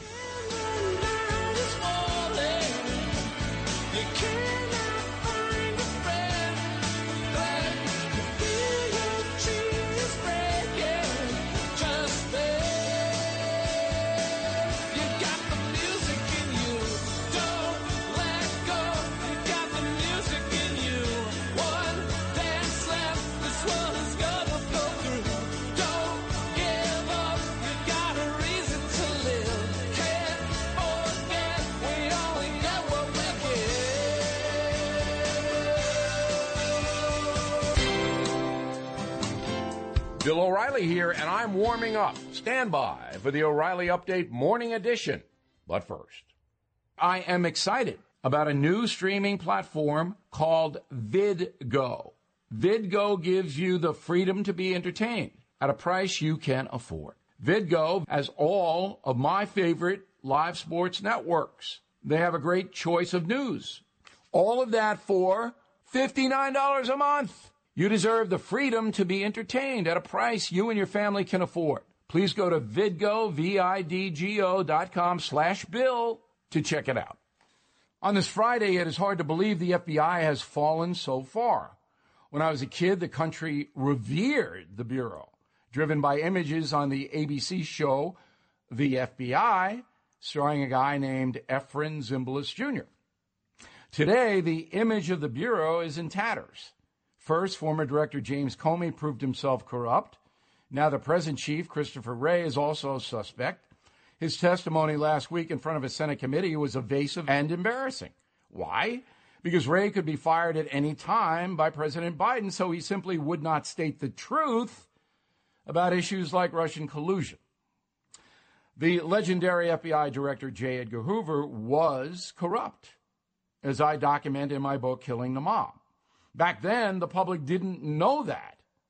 Hoover was a blackmailer and operated outside the law, but the Bureau survived him intact. This week, the raid on Donald Trump's home made worldwide headlines, and few are giving the Bureau the benefit of the doubt. It's not the 60s anymore. The FBI needs to explain itself. And so does Attorney General Merrick Garland, who is in charge of the Justice Department. That's where the FBI is. If there is serious evidence against Donald Trump, we, the people, need to see the evidence soon. If that does not happen, the FBI's coffin is nailed permanently. Now, this. Many timeshare owners are very upset because their yearly dues have nearly doubled. Well, Lone Star will guarantee the release of all liability to your timeshare in writing and in a specific time frame. With their A plus rating at the Better Business Bureau, clients know that Lone Star Transfer is a company you can trust. For a free consultation, please go to lonestartransfer.com or call 855 551 7066. That is the Morning O'Reilly Update. More analysis later on. Hey, Bill O'Reilly here, and you are listening to Bernie and Sid. God help you. On the Red Apple Podcast Network.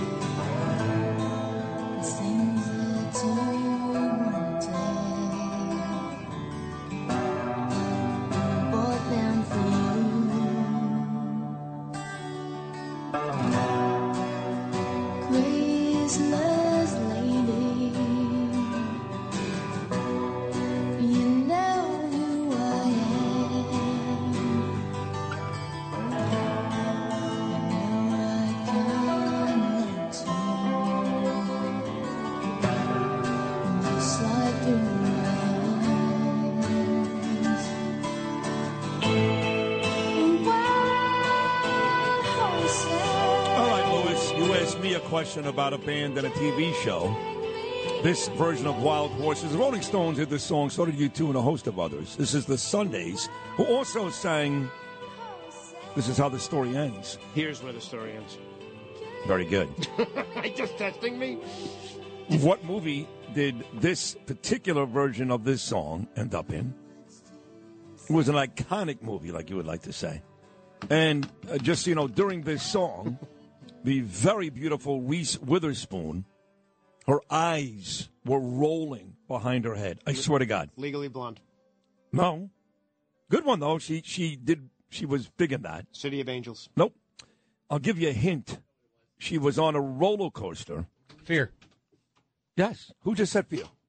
Who said Uh, that? I fear it was Justin Ellick. Oh, Justin Alec, yes. Marky Mark Wahlberg, who was still Marky Mark back then, very good, Justin, ended up having a. Uh, Oh, was the babysitter. No, he was no. he was a friend, but he ended up having a murderous crush on her. Right. It was a babysitter movie, right? She was, wasn't she like, oh no. No, no, no. Oh, you're talking about. Um, I know what you're talking about. I'm She ended up falling in love with the husband. Right. That was. Um, oh, what was her name? The blonde kid. She was. She played a 14 year old girl. She fell in love with the husband and tried to kill the wife. But in this movie, they were all teenagers. Oh, they made a movie about that? No, Marky Mark fell in love with Reese Witherspoon. They were on the roller, the roller coaster together, and he was doing stuff to her. And uh, in fact, what's her name was in this movie too? From Who's the Boss? Um, uh, the really uh, liberal. Milano. Yes, Alyssa Milano. And anyway, in the end, he tries to kill her whole family because she dumps him. Marky Mark, I'm talking about. But the movie you're talking about, I think, was Drew Barrymore, and she like falls in love with the with the father. She's the babysitter. Anyway, it is uh, seven twenty Poison. Ivy. Poison Ivy. Yes, Poison Ivy. How you getting these things? I watch a lot of movies. Oh, this is Frankie D. See, voices are coming from everywhere. Everybody's got an open mic on this show. That's today. what happens when you. I'm age, looking at Lewis and his mouth isn't moving. It's like something out of like a Martin Mull movie. That was Frankie who got that. Tom That's right. Skerritt was the father. Yes, of the very good. Also in the movie Top Gun. Do you know Top Gun 2 uh, just this week became like the seventh highest earning movie ever? Went past Titanic or something like that. You believe that? Anyway. You okay? no, I'm not okay. Justin, I think he needs oxygen going. Uh, Joe Pinion, everybody loves Joe Pinion. Uh, any anytime I bring him on the air, me uh, alone or me and Bernard, he uh, everybody goes crazy over this guy. He's really smart. He's tough, and yes, he does check a couple of boxes because he's an African American. I don't want to say conservative, but he's a Republican, and of course, he's running against one of the worst people, worst people to ever hold office in this state, and that is Chuck Schumer who I guess at one point may have been a decent guy when he graduated Madison High School, where my cousin Norm Coleman went, and my mother went, and my sisters went. He may have been decent. He may have been decent in his early days as a politician, but he's become such a horrible um, person and, and really uh, does nothing for this state. I mean, nothing. In fact, Bernie brought this up a couple of days ago.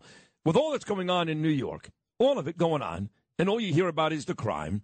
Have you ever heard Chuck Schumer ever talk about crime in this city? The answer is no. He never does.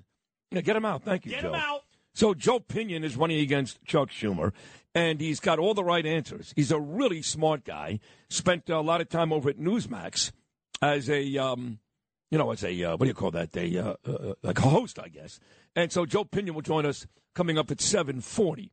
So you get Joe Pinion at seven forty. Eight oh five, you get Jim Jordan, the great congressman out of Ohio. Eight twenty-five, Lydia reports with Lydia Serrano. Eight forty, Steve Scalise, the great congressman out of Louisiana, and then uh, beat Sid at nine forty. That is a spectacular show. I'm sorry, that's great. That is great, and that's what you've got coming up here on the uh, Bernie and Sid show today. So we've been playing these Merrick Garland cuts all day, and uh, he says, "Listen, I signed off on it." Alan Dershowitz, who's on John Katz Catsimatidis' show quite a bit. John has a great weekday show, and let me tell you, for all the bragging I do, and I do most of the bragging on this show, Bernie's getting better with it. He was always very uncomfortable, but I, I kind of wore off on the guy. But uh, John kicks the crap out of Sean Hannity every day, and that's not a small task. So congratulations to John Catsimatidis and that Katz at Night show. He's got Dershowitz on all the time. I'm not sure if this is from John's show or not, but it is Alan Dershowitz talking about Merrick Garland and the warrant, and this would be Alan Dershowitz number eight, Lewis. So, two important developments today. One, that Garland said he personally signed off on. A lot of people were saying, no, it was Wray, it was not Garland. I knew all the time it was Garland, and I said so over again. The second thing is stop picking on the judge. The magistrate judge, they always approve search warrants. I'm sure the words were correct. Don't blame him. There's been in the media a lot of anti Semitic attacks on him, a lot of McCarthyite attacks on him, blaming him for being one of the lawyers for Jeffrey Epstein's secretary. Want to blame people? Blame me. I was Jeffrey Epstein's lawyer. If you trust me to do justice, don't attack the judge. Criticize the Justice Department. That seems appropriate. He did leave out Alan Dershowitz that this judge and the whole Jeffrey Epstein connection, which yes, Alan has that too, was also a major donor, I believe, for both Barack Obama and Hillary Clinton. Now, now so was Alan. Alan is a was a Clinton supporter as well. So, you know, even though Alan, uh, for the for the most part over the last six years, since I've come back to New York and done this show with Bernard, middays and mornings, seems like Alan, over the last six years, tends to agree more and more with Republicans. He's been a Democrat his whole life. He can call himself whatever he wants. He's been a Democrat his whole life, but it seems like, especially with Donald Trump, he's been agreeing with me and Bernie on that side in uh, in big numbers the last couple of years. But he is a guy that Clinton, Obama, uh, Jeffrey Epstein, this judge, he will go out of his way to defend those folks. So that's why you can't uh, you can never really trust Alan Dershowitz. I'm, I love Alan Dershowitz. I love him. He actually was uh, right right beside me when we had that huge um, uh, what would you call that? Uh, I guess a protest. It was outside the New York Times building a couple of years ago, and it was Dov Hikind, me, Alan Dershowitz, and you may remember it was when the New York Times, has been an anti-Semitic paper dating all the way back to World War II, and they did very few stories on Germans killing the Jews, very few. There was a cartoon that somebody drew that had uh, Donald Trump and Bibi Netanyahu. One was walking the other, like walking the dog which was really anti-Semitic. And so me and Hikind and Dershowitz and a few other big-time Jewish dignitaries stood outside the New York Times building. It was the first time I ever really did a protest. I'd never done that. I've done a couple since with Dov Hikind, but that was my first one, and I got on the news. I thought it was a big deal, and it was exciting. So anyway, uh, Alan Dershowitz is usually on the right side of things because regardless of his political affiliations, he's a very, very smart man. Handling legal matters is stressful. So, let the law offices of Frank Bruno Jr. provide you with the insightful counsel you deserve. The law offices of Frank Bruno Jr. has successfully handled thousands of cases for 25 plus years. They focus on elder law and estate planning, but are equipped to navigate you through all stages of family law and divorce to real estate law and probate. The law offices of Frank Bruno. Call 718-418-5000 or visit them at frankbrunolaw.com. That's frankbrunolaw.com. Frank Bruno. He's your numero uno. Bernard McGuirk. Unacceptable is throwing your beer can on the subway tracks. Sid Rosenberg. I don't believe it's a three man race. Bernie and Sid in the morning on the Red Apple Podcast Network.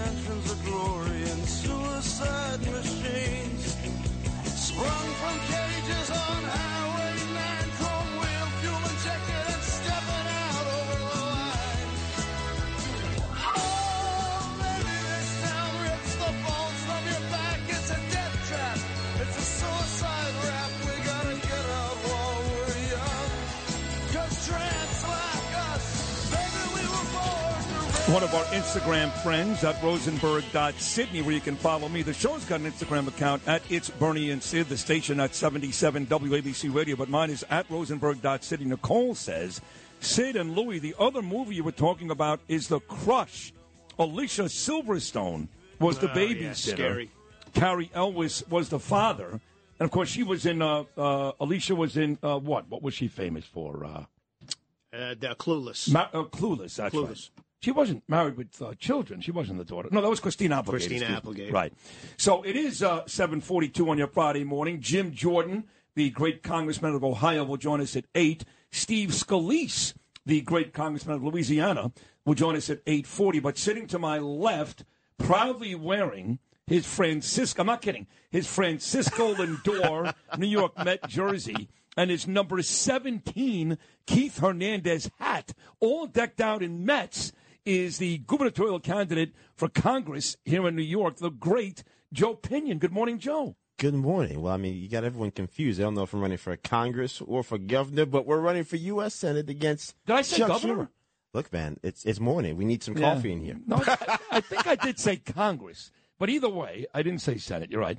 Uh, but I've never seen you out of a out of a suit, and now you're wearing like a Met. I didn't know you were a Met fan. Well, look, man. I mean, look, I'm a black Republican in New York. Of course, I'm a Mets fan, right? Long suffering Mets fan. But look, I liked '86. uh, it's going to be an amazing year because we're sending Chuck Schumer packing after 42 years in D.C., 24 in the Senate. The numbers say we're not crazy. And after the stunt he pulled this past week, Yeah. if your eyes aren't open to the fact that this man is living in an alternate universe, I can't help you. Well, it is ironic that as soon as you stepped into the studio, we have these the, one of the uh, TVs in the newsroom is on MSNBC, and on right now as we speak, complete irony is in fact the Senate Majority Leader Chuck Schumer.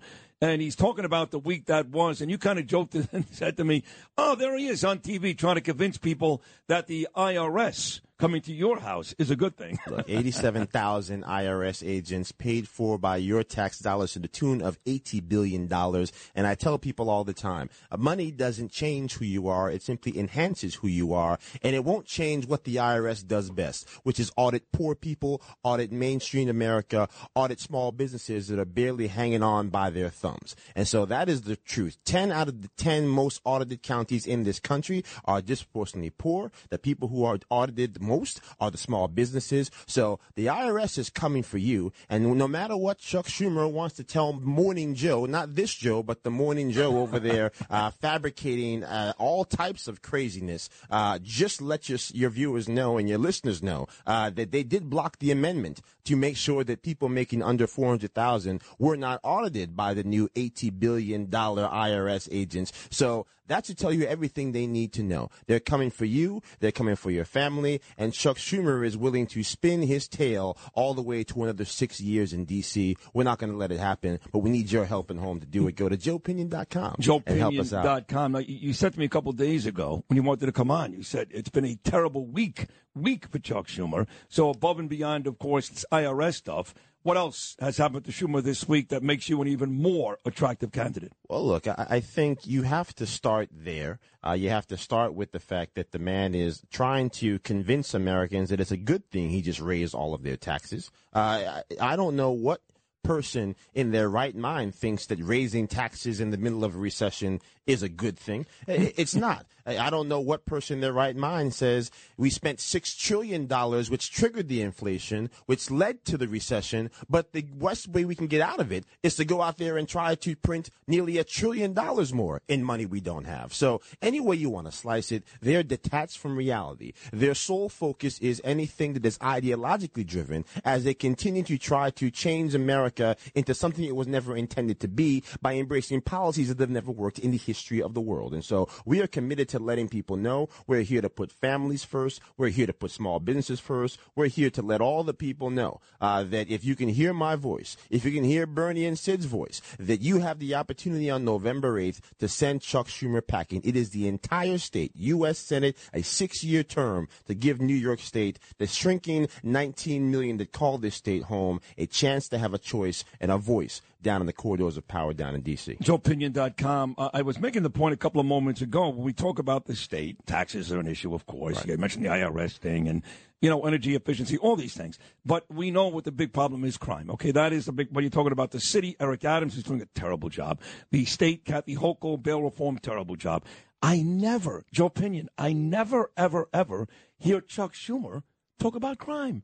Ever. Well, if he talked about crime, then someone would ask him the obvious question. Why haven't you said anything about the defund the police movement that was born in your backyard? Why haven't you said or done anything about the people who are trying to strip police officers of qualified immunity? Why haven't you done anything to ensure that this mass exodus we've seen from NYPD uh, can be stunted by giving police officers the resources and the support they need to know that when they risk their life every single day on behalf of the grateful citizens of this city, uh, that they are going to have a person down in D.C. that's fighting to give them what they need, not take away the protections they require to make sure that the most vulnerable members of our city and our state are safe. You are a tremendous candidate. You're a New York guy. You're smart. You're handsome. You're on the right side of things. But I get this all the time. Sid, we get it, whether it's Tina Forte, the real Tina, I happen to like her. Uh, whether it's Robert Cornicelli, I'm sorry, Peter King, but Andrew Garbarino, not my favorite. Whether it's you, it's always, we get it. We need Republicans to win. We need Republicans to win. But a lot of these folks don't really have a shot I don't really feel that way about you, but I know you hear that. When you hear that, what, what do you say? Well, look, let's be very clear. Most of the people saying you don't have a shot are the people who are praying uh, that the people who are bringing common sense back to the table don't win. Well, what are you hearing? Are you are you are, are you hearing when you're out in the street, for example? Forget about the people that love you like me. Uh, are you getting the feeling that you're really getting some traction? Everybody says yes, and then they lose by 30 points. Well, what is the genuine feeling you're getting? Well, the genuine feeling is that we're getting traction. You go to the New York Post yesterday says that New Yorkers are tired of Chuck Schumer. That is not my opinion. Poll after poll, even the polls done by people that don't like us, say that he is at 31% with independents and can't move. That he is consistently under 50% approval and can't move. And that the only thing we have to do is get our name out there, which is why Chuck Schumer is on Morning Joe and the producers at all these mainstream media networks pretend they've never heard my name. So we're coming here to Bernie and Sid, the people that love us, to tell the people that love you to help spread the word, to let them know that Joe Pinion is going to D.C. to fight for them, to send the emails to the CNNs and the MSNBCs to say you cannot continue to have a media blackout for the man who's running for United States Senate, who is the Senate Majority Leader for the nation. He should be forced to answer questions about the fact that there is an untold scourge happening all across New York State. The crime that is not just here in New York City, but also Rochester, which is now more dangerous than the city of Chicago per capita, more murders. Binghamton, Binghamton, Syracuse, Syracuse, you name it. Monticello, uh, Utica, all of them. And, and that's why the governor race is so important. And I know that you were outside of the Jose Alba Bodega a couple of weeks ago. I know Bo Dietl did a big thing for Lee Zeldin just on Wednesday, but you were out there a couple of weeks ago for Zeldin's first press conference, and you are very, very supportive uh, for Lee Zeldin. Well, Yes. look, I, I think Lee's going to do a phenomenal job, but I think again. This is bigger than Lee Zeldin. It's bigger than Joe Pinion. This is about the people of New York coming to take their power back. And what you saw what happened with Jose Alba was a warning shot for all of us that they don't believe that you have a right to defend yourself. That a senior citizen could be going about his day daily business at a bodega, and effectively the message from on high was you were supposed to sit back and take it. If that man was going to assault him or kill him, Jose Alba apparently, in the eyes of New York City, in the eyes of Chuck Schumer and Kathy Hochul, was supposed to sit back, do nothing, pray to God, and hope he lived to tell about it. So we're going to tell people again that New York is not a place where you have to fear for your life, that you should not have to flee your home to pursue your American dream. This is the year that we're going to beat Chuck Schumer. This is the year we're going to break the back of one party rule. And if people help us knock on doors, help us make the phone calls, go to joepinion.com to sign up to volunteer, send us whatever spare shekels you may have, uh, because we'll never have more money than he does. But this will be a people-driven movement built with the correction officers, the police officers, the nurses who got laid off by no choice of their own, the people who have built this city. They need to come back and remind the people in power that it is their seat, not Chuck Schumer's. This is not a lifetime achievement award. This is the state of New York, the Empire State, and the empire will rise once again. My beautiful wife Danielle, her partner Abe Hamra, listening right now. He loves you, by the way, loves you. On the way out, you know, coming in dressed as you are, they're taking video of this. It'll be all over the world today, and you do run the risk of alienating all Yankee fans. You need their votes too. Well, look, you're all dressed in Met stuff. I'm a Met fan, I don't care. But what about all those Yankee fans that were going to vote for you? Well, look, uh, if they really believe that somehow uh, having their children trapped in schools that don't teach them how to read. Uh, is not an issue, then yeah, maybe they'll vote for Chuck Schumer. He's happy to pretend to be a Mets fan for a few votes. Uh, if they're if they're concerned about the fact that their families are less safe, uh, then they're gonna vote for me in spite of the fact that I'm a Mets fan. So I think those are the issues that people care about. You know, we can have good fun, but at the end of the day, Yeah. uh, look, I, I think for me, it's about atoning for what happened to my grandmother who died alone at 100 years old in a nursing home. we sorry. never got to say goodbye Oh. because of these policies. I've got a joker down there in D.C. Uh, who has never once called for the Department of Justice to reopen that investigation. Hmm. He doesn't, he's mum's the word when it comes to Mar-a-Lago, but I've got an, a slew of grandmothers and grandfathers all across this nation, not just in New York State, but in Pennsylvania, we know this happened. In New Jersey, we know this happened. Has he come to uh, New York State and demanded that Andrew Cuomo get on the Amtrak Acela and go down to D.C. to testify? Oh, He's God, willing no. to have hearings on practically anything. He'll have a hearing Well, Letitia on a James- ham and cheese Let- Letitia sandwich. James, too. Uh, Yeah, well, look, I mean, let's be very clear. People were killed. The government is complicit. the comptroller of this state, Thomas DiNapoli, who is also running for reelection, man has already been there uh, longer than Methuselah. Uh, he printed a report that said that under no circumstances can we deny the fact that the governor lied about the conditions in those nursing homes, about the policies, and as a result of those lies and that cover up, people were killed. So the report is in hand, not by Republicans, but by the actual sitting comptroller of the state. The attorney general has asked the sitting governor for referral to actually go after Andrew Cuomo. The U.S. senator for this state has not asked the Department of Justice to look into this, has not asked the governor to come down to D.C. It is a cabal of individuals who allowed people like the woman that effectively allowed me to be sitting here today to die alone without the dignity they deserve. Put the politics to the side. We know about the crime. We know about the inflation. We know about the fact that our children year after year after year get less than they deserve. But these individuals that want to pretend that what happened in the midst of this COVID pandemic wasn't wrong, that their own colleagues didn't allow people that we love to be slaughtered, to hell with them. I'm telling you right now, Chuck Schumer's going to have to kill me to win this election, but I need your help to do it. Go to joepinion.com to help us get the word out there because this is bigger than politics. This is about all of us. Because if they can do it to the greatest generation, what do you think they have in store for us? Those IRS agents aren't just coming to make sure that you have less money in your bank account. They're all coming for our freedoms. They're coming to make us subjects in the land of the free and the home of the brave. Not on our watch. And Sid, I always appreciate you letting me come on here. Fired up now. Let's go. Oh my God! Wendy Williams said to me on her TV show that uh, the reason why she listened to me every day before she lost her career was that she found me to be captivating and I hypnotized her, and that's what you do to me. I just sit here and watch you because not only are you brilliant and your delivery is just just impeccable, but you just the way you, you you do the delivery is amazing. And I guess that's why you're great on TV too. Good luck to you, JoePinion.com. That's the right guy to get rid of Chuck Schumer. We want to get rid of him anyway, but now you get a double whammy because you get rid of Chuck Schumer and you get a great American in Joe Pinion. Next hour, out of Ohio, Jim Jordan. Lydia Serrano, and out of Louisiana, Steve Scalise. All coming up next hour. Thank you to Joe Pinion. Here's some more Bruce Springsteen on a Getaway Friday on Bernie and Sid.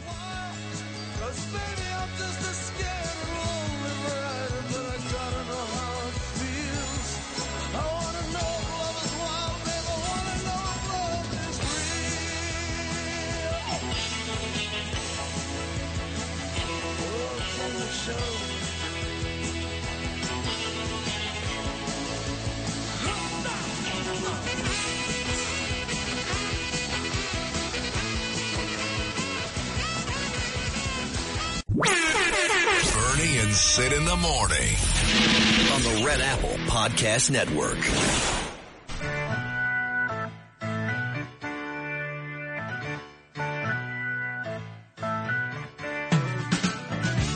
Oh, I can't believe you're playing Squeeze. I love this band. Black Coffee in Bed. Justin Ellick on his way to Fenway Park. Got a horrible haircut. I mean, he's a good looking kid, but, but that's the dumbest haircut I've ever seen. I mean, terrible. I like to shake it up. I don't understand what the problem is. You shaved the sides of your head and Yeah. left it long in the back like a mullet. Do you know? It, You look like it's Joe literally Dirt. a mullet. It's literally a mullet. I, I want to have a you mullet, a mullet? because I want to have one. I but it doesn't look. You're a good looking kid, but it doesn't look good. You look am stupid. I, am I not allowed to go out and seek what I want? you can do whatever the hell you want, but why would you want to look stupid? I don't understand it. I look fantastic. Let me ask Lewis. Hmm. Because if I'm wrong, I'm wrong. Great. I, I love being involved in this. Yeah. You think he looks stupid or fantastic? What do you think, Lewis? He doesn't look stupid. Thanks, Lou. See? Well, he didn't say you look fantastic either. Well, that but wasn't exactly a ringing endorsement. Ah, that's fine, but at least he's No. not verbally attacking me. My Yeah, God. that's not right. You're right. Ugh. Who does that? Oh. Jim Jordan is coming up next. Out of the great state of Ohio, this is a an unbelievable congressman. And uh, Steve Scalise, both next hour, and sandwiched in between Lydia Serrano. So this promises to be one of the great hours in the history of Bernie and Sid on this Friday. And we'll find out about uh, these crooked Democrats and Merrick Garland and uh, what they're trying to do. Uh, Greg Gutfeld said it last night. Congratulations to the Democrats and the FBI specifically. They've just endorsed Donald Trump for president. That's funny and well said. We'll come back with a very exciting 8 o'clock hour on this Friday edition of Bernie and Sid. After some more squeeze, and then Jim Jordan. Are a stain on my notebook that brings your goodbye. Bernie and Sid in the morning on on the Red Apple Podcast Network.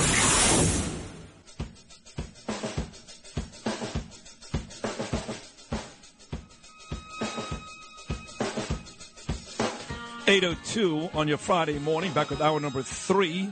Molina Chavo and Joe Pinion were both great, but our next guest is a guy that me and Bernie both really, really appreciate. A great American, one of the finer politicians we've got in this country out of the state of Ohio.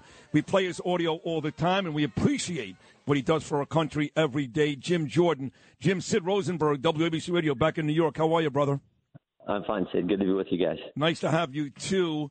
Uh, let's get right to this uh, raid. Uh, Merrick Garland spoke yesterday, and uh, if I if I had to summarize what he said in one word, I would say he said nothing.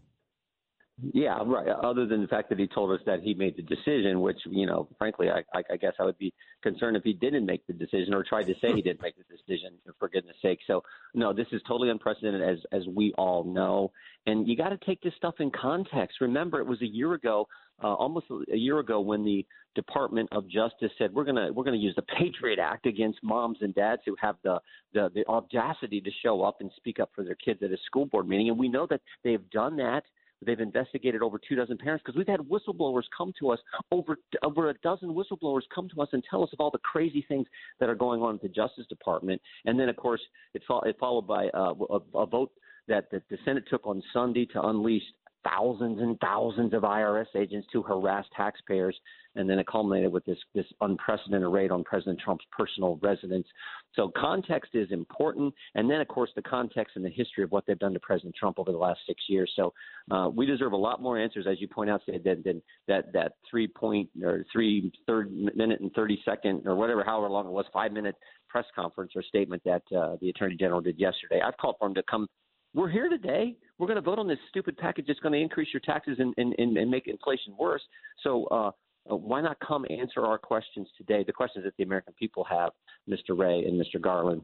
Um, that's what should happen, but unfortunately, it's not going to. No, you mentioned uh, Mr. Wray, Jim, and, and Garland was up there yesterday, you know, begging and pleading Americans to say nice things about his folks. And look, I'm, sure there's rank and file in the FBI that really are great people and do commit themselves to protect our country. But in the six years that I've been back in New York, Jim Jordan, I've had to deal with Jim Comey's nonsense with Hillary Clinton, McCabe, Christopher Wray, a love affair with Page and Strzok. All I've seen in the last six years is a corrupt, agenda-driven FBI. What am I supposed to say, Jim? No, no, no. Like, what, do they think we don't have you know common sense? Do, do, do they think we don't look at the history? Um, so yeah, you're you're exactly right. Now there are there are all kinds of good agents. I know of 14 for sure because there have been 14 of them who've come to our office as whistleblowers to tell us all the BS that's going on. So yes, there are all kinds of great agents who are doing the Lord's work at the FBI. But the folks at the top, that's our concern. And you just pointed the names: uh, Strzok, Page, McCabe, Comey. Remember, Comey leaked the quote Comey memos, leaked them potentially containing classified information, leaked them through a friend to the for the express purpose of getting a special counsel to investigate President Trump. That that was clear back in 17. So this is the pattern these guys have had. Yeah, we we should all be uh, n- nervous and concerned about the history here and and then of course what they did on Monday night. Now, unfortunately, it was your state, Jim. this this one rogue went went nuts and sort of an FBI office in Cincinnati and had a nail gun, an AR-15, and uh, he was killed uh, hours later by your fine police uh, work out there in the state of Ohio. But um, you know, this is the type of thing that doesn't help us, if you know what I'm saying. Uh, what is the latest with that story in your state? I, I, know more, no more than what you just what you just said. I mean, I've read the story too. Of course, you, you never want anyone to do, do those kind of things. The way you send a message to this ridiculous behavior, uh, to this unprecedented behavior, and frankly, all the intentional bad policies they've done. I mean, never forget this is this is on top of what they're done to your First Amendment liberties, what they're trying to do to your Second Amendment liberties, what they've done to your Fourth Amendment due process rights. This is on top of the fact we no longer have a border. We now have unsafe streets. When we just had safer streets, we now have record inflation and we have record high energy prices. So you couple all that together. The way you send a message is on November 8th. You go vote and you you send a message to the, the Biden regime, to to uh, the Biden administration, and all these things that we've seen that have been done wrong. And so much of it's been done intentionally to uh, to the American people. That's what you, that's how we do things in the United States of America. This is the great Congressman Jim Jordan out of Ohio, a Bernie and Sid favorite, by the way. Uh, they may make a decision today as to whether or not, Jim, to unseal Mm-hmm. the documents. What, do you, what, do you, what are your thoughts on that? Well, the president put out his statement says, you know, unseal them. So look, that's that's the president's call. If that's what he wants, then then we support that. Uh, Merrick Garland said what he said yesterday. Said that we're going to go to the court and ask for this to be unsealed. President Trump said unseal them. So my gut tells me that that the, the judge is going to do that um, later today. I No, but, but just to cut you off, but, but, but, but if President Trump says that, yes, the four o'clock, three o'clock hour. If President Trump says that, Jim, then I have to imply he's got nothing to hide. Of course, of course. I I mean, I think that's what the vast majority of the country thinks. Like, what is going on? Remember, he let him come into Mar-a-Lago. He, he talked with the agents. He's been meeting with them. They've been working with him. I don't think President Trump packed up the boxes when they left 1600 Pennsylvania Avenue back on January 20th, 2021. I, I doubt if he did. I, I, someone else packed them up, and he said, "Come on in, see what you need, take what you got to take back, wh- whatever." He was working with them, and then Merrick Garland says, "No, we're going to have 30 agents to send on. We're going to go to this magistrate in the Southern District of Florida." I mean, it, makes no sense, and that's why the country is saying this is this is truly unprecedented. And when you view it in context, and you remember the history of the the, the FBI and the Justice Department when controlled by Democrats, that is the concern. Yep. So 60 seconds to go, Jim. I know you got a meeting coming up, but uh, it looks as though the House is going to be easy, taking back the Republican side about the House. Uh, Senate, different story. Oz in Philadelphia, Herschel down in Georgia. These may not be so easy. What does uh, Jim Jordan predict will happen in the Senate in 2022? Well, I, I'm I'm hopeful that we're going to take it back. I mean, you're right, it, it may be a little tougher, and I don't want to take anything for granted. I learned a long time ago in, in sports that you you know never want to be overconfident. You want to Well, especially especially with Bernie Bernie Kosar and the fumble at the one yard line. You know that in your state better than anybody. yeah, the uh, uh, very true. But uh, I was I was going to get into the Cincinnati Reds and some of the great teams we've had over the past. Uh, you know, the, the big red machine. You had to bring up the Browns, of course. The uh, but uh, no, uh, well taken. Uh, but, but yeah, we, we we want to campaign confidently. I feel good that, uh, about the House, but we we got to make sure we take our message to the American people over the next what is it, 87, 88 days. Um, but uh, the Senate's a little tougher, but I think we can do that too. We got a great candidate in Ohio, J.D. Vance. We got Herschel in Florida. We got Adam Laxalt in Nevada. We got great candidates that that uh, I think can win, and that's what we got to do. All right, I know you got to run. Let me uh, steal one from my friend Sean Hannity. You, Jim Jordan, are a great American. Bernie and I love you. Keep up the great work. Keep the fight. Uh, we need people like you in this country. We'll talk again very soon. Thank you, pal. Well, thanks for what you guys do. God bless. God bless you. The great Jim Jordan making his debut on the Bernie and Sid in the Morning show. And uh, he was really busy, really busy. He found a way to carve out seven minutes. We would have gotten nine minutes, but damn Frankie with his damn Anne Heche story. I mean, no, nobody me, cares about Sydney. Anne Heche. Excuse me, Sydney. I didn't. At least I didn't interrupt you in your interview with Jim Jordan. You're not allowed. It's my show. It I understand that, but those are my No, I- I- headlines. I don't know- Those are I- my I headlines, so I should be allowed that one minute of airtime that I get when I'm filling in for Deb, right, me- just like you get your four hours. Okay, here's how it works. First of all, um, uh, for some reason, and, and Lou can attest to this, you're under the impression that uh, you're co-hosting today. I didn't Uh, say that. The mic is on all morning long. Second of all, the news is still a part of the Bernie and Sid show. That's all it I know, I know. Yeah, so you don't have any. You don't have. You have no authority on this show. None. Zero. I didn't say I did. No. Neither do I, by the way. So. what am I you go. talking about? There you go. I don't program this show. That's uh, that's that's Mr. Mullet over here. Did Anne Heche die? Is she dead? What's the story? She's still uh, essentially not brain dead, but she's got severe brain What, damage. so what was the whole thing you were talking about for like two minutes? What was the what what what, what else was They're trying to figure out if they can uh, uh, donate her o- Use her organs. Her organs organs. are viable enough for her to uh, for them to donate because remember she got burned like really badly. Also, so And this is why Jim Jordan was on hold. You're not going to win this from Frank. the news is two minutes a day. No, I am just kidding. I know. It's a very important story. Not really. I just want. I, I just needed to put something in there. But Jim said all the things that we, you know, it's funny because no matter what you watch, because we all watch the same stuff here, right? We watch Fox News and we watch Newsmax. I used to work for Fox News. Who did? Again, Uh, the, the I mic, did. again, the mic comes on. There's your voice, and and with some piece of information that not even your mother cares about. And so you you clearly think you're co-hosting this show today. When did this become the Sid and Diaz show? I'm okay with it. Don't get me wrong. You're very Frankie entertaining, but is this going to happen to, to the end till ten o'clock? What did you do at Fox News? Now that you brought it up, now what? I was a teleprompter operator. Right. You got toilet paper when Sean Hannity went to take a dump and ran out of toilet paper. No. Basically. Yeah. Yeah. Um, what do you think about what Megyn Kelly said yesterday, Frank? I actually didn't hear what she said.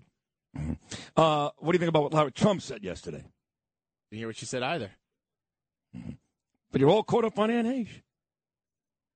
Hey, it was it was on the front page of one of the things I opened. Who makes up the decision of what to talk about at the in the news? Who does that? Usually I do. So you came up with the decision to talk about Anne Heche for two minutes. Yes. And then when the show is over, who scolds you for that? Chad? Uh, maybe. Yeah. You think you get scolded today? No. Have you ever been scolded before? Yes. When was the last? Give me the last story you did that you deemed important, like this nonsense. And then somebody came after the show and said, "Frankie Diaz, what are you thinking?" Uh, so I had Jacqueline do a report on uh, sharks a couple weeks ago. Sharks were a big deal. Yeah, and Shark Week was happening, and uh, You, you're John- actually making him do this. Yeah, I John- want, I want to hear this. It's good radio. John- Uh, uh, John I know Cat- that Matt Meany said move forward. I don't care. It's great John, radio. John Cats actually said that it sounded misleading because it sounded like she was saying that uh, sharks were walking. Well, I heard that whole story. You know what's funny? John, I was in the gym a couple days ago, and I got a text from our boys, John Catsimatidis, and it was two sharks swimming in Rockaway. And he's like, be careful. And like, they did spot two sharks swimming in, in the waters of Rockaway a couple days ago. They didn't shut the beaches like they had done previously, but that was a text I got from John uh, like Monday or Tuesday. Well, the Sharks have become a, a big deal. Anyway, Megyn Kelly uh, on her podcast yesterday went nuts, cursing the whole thing. And um, she was talking about what she thinks the reason for the raid is. Some people talk about the nuclear codes. Some people are talking about January 6th. Others are saying there is no reason. They're just out to humiliate the guy. But uh, Megyn Kelly has her own theory as to why the raid happened in the first place. This is uh, Megyn Kelly 14. Lewis, go ahead, play it. Bullshit. Bullshit. There is no way that's what they were searching for. There's no way. I watched all the coverage last night. I've, I've read everything. And I read Andy McCarthy this morning, who, as it turns out, agrees with me. I agree with him. He's a former top prosecutor, former assistant U.S. attorney. Uh, and he says the same thing. This is about January 6th. If you believe this is about classified documents having to do with bullshit Trump took with him when he left office, your head is in the sky. This is about January 6th and the never ending desire to get Donald Trump on something. They don't want him to run for election again. Frank Morano says, great interview, huge get. I have to give the credit to uh, Jennifer Grod. Jennifer Grod did a tremendous job yesterday and worked very, very hard. She must have worked like a 13 or 14 hour day because she texted me late last night in getting both Jim Jordan and Steve Scalise this hour. That's big of you. Good- Nice work. She did it. I had nothing to do with it. Um, so congratulations to Jennifer Grod on putting together a big hour here on Bernie and Sid. Um, I'm saying that's gracious of you. just to say that? Yeah. Yeah, no, listen, if somebody does something good, I'm going to let them know. But when somebody does something I don't deem good, I'm going to let them know too, and that tends to uh, offend people and annoy people. I just don't care. That's okay. You should be scolded sometime soon. That's what I, I get scolded all the time. When? When's the last time you got Oh, scolded? don't even ask. Okay. Don't even ask. Doug, really? Don't even. Don't even ask. There's more paperwork on me in this in this radio business than the boxes in Trump's house right now being raided by the FBI. Trust me, all the time. Oh, I want video proof. All the all the over nonsense most of the time, but all the time. Okay. It comes to the territory. You know that. I, I definitely know that. Yeah. Yes, I do. I mean, it's not, I'm not Amos. I'm not above that. Even Amos got scolded. Let's face it. I mean, I would I would say Rutgers was was a got kind of scolded, wouldn't you? well, that was. I think there's other adjectives for that. Scold- Scolded. Yeah, that's a verb, but that's okay. Okay. okay. Yeah. Yeah. All right. Uh, Thanks, Professor. How was your English? Uh, Where'd you go to college, Seton Hall? No, you went to uh, um, Fordham. Good. Yes. Very good. You're one of the greats: Vince Scully, Jody McDonald, Mike Breen. Mike Breen, Mike uh, Mike Gunzelman, Oh my God, that's right. Martin Scorsese. I believe went to Fordham. Wow. Yeah. No, it's a, it's a great group of people. Michael Kay, the voice of the Yankees. That's right. Yeah. Great group of folks. 1 800 848 WABC, 1 800 848 9222. Uh, Lydia Reports is coming up next with Lydia Serrano, and then out of the great state of Louisiana. Congressman Steve Scalise. This is Lydia Reports on 77 WABC. Here's Lydia Serrano. Uh, Sid, you've been talking all morning about this uh, hoax, that the supposedly that Trump had the nuclear codes, right? He not Yeah. only is now asking that they unseal the warrants, he's like, yeah, let, let's, the DOJ, the Department of Justice wants to unseal everything. Let's have at it. Well, Trump just responded to the Washington Post article that supposedly he had nuclear codes, that he had it on a piece of paper and he was showing everybody that he had these nuclear uh, secrets in his home. He wrote on his Truth Social, nuclear weapons issue is a hoax, just like Russia, Russia, Russia. Two impeachments were a hoax. The Mueller investigation was a hoax and much more. Some sleazy people involved. Why wouldn't the FBI allow the inspection of areas at Mar-a-Lago with our lawyers or others present? Made them wait outside in the heat, wouldn't let them get even close, and said absolutely not. Planting information, anyone, reminds me of a Christopher Steele dossier. Well done. So Trump Eh, responding there. Good for him. I'm, I'm actually watching Chris Wallace out of the corner of my eye.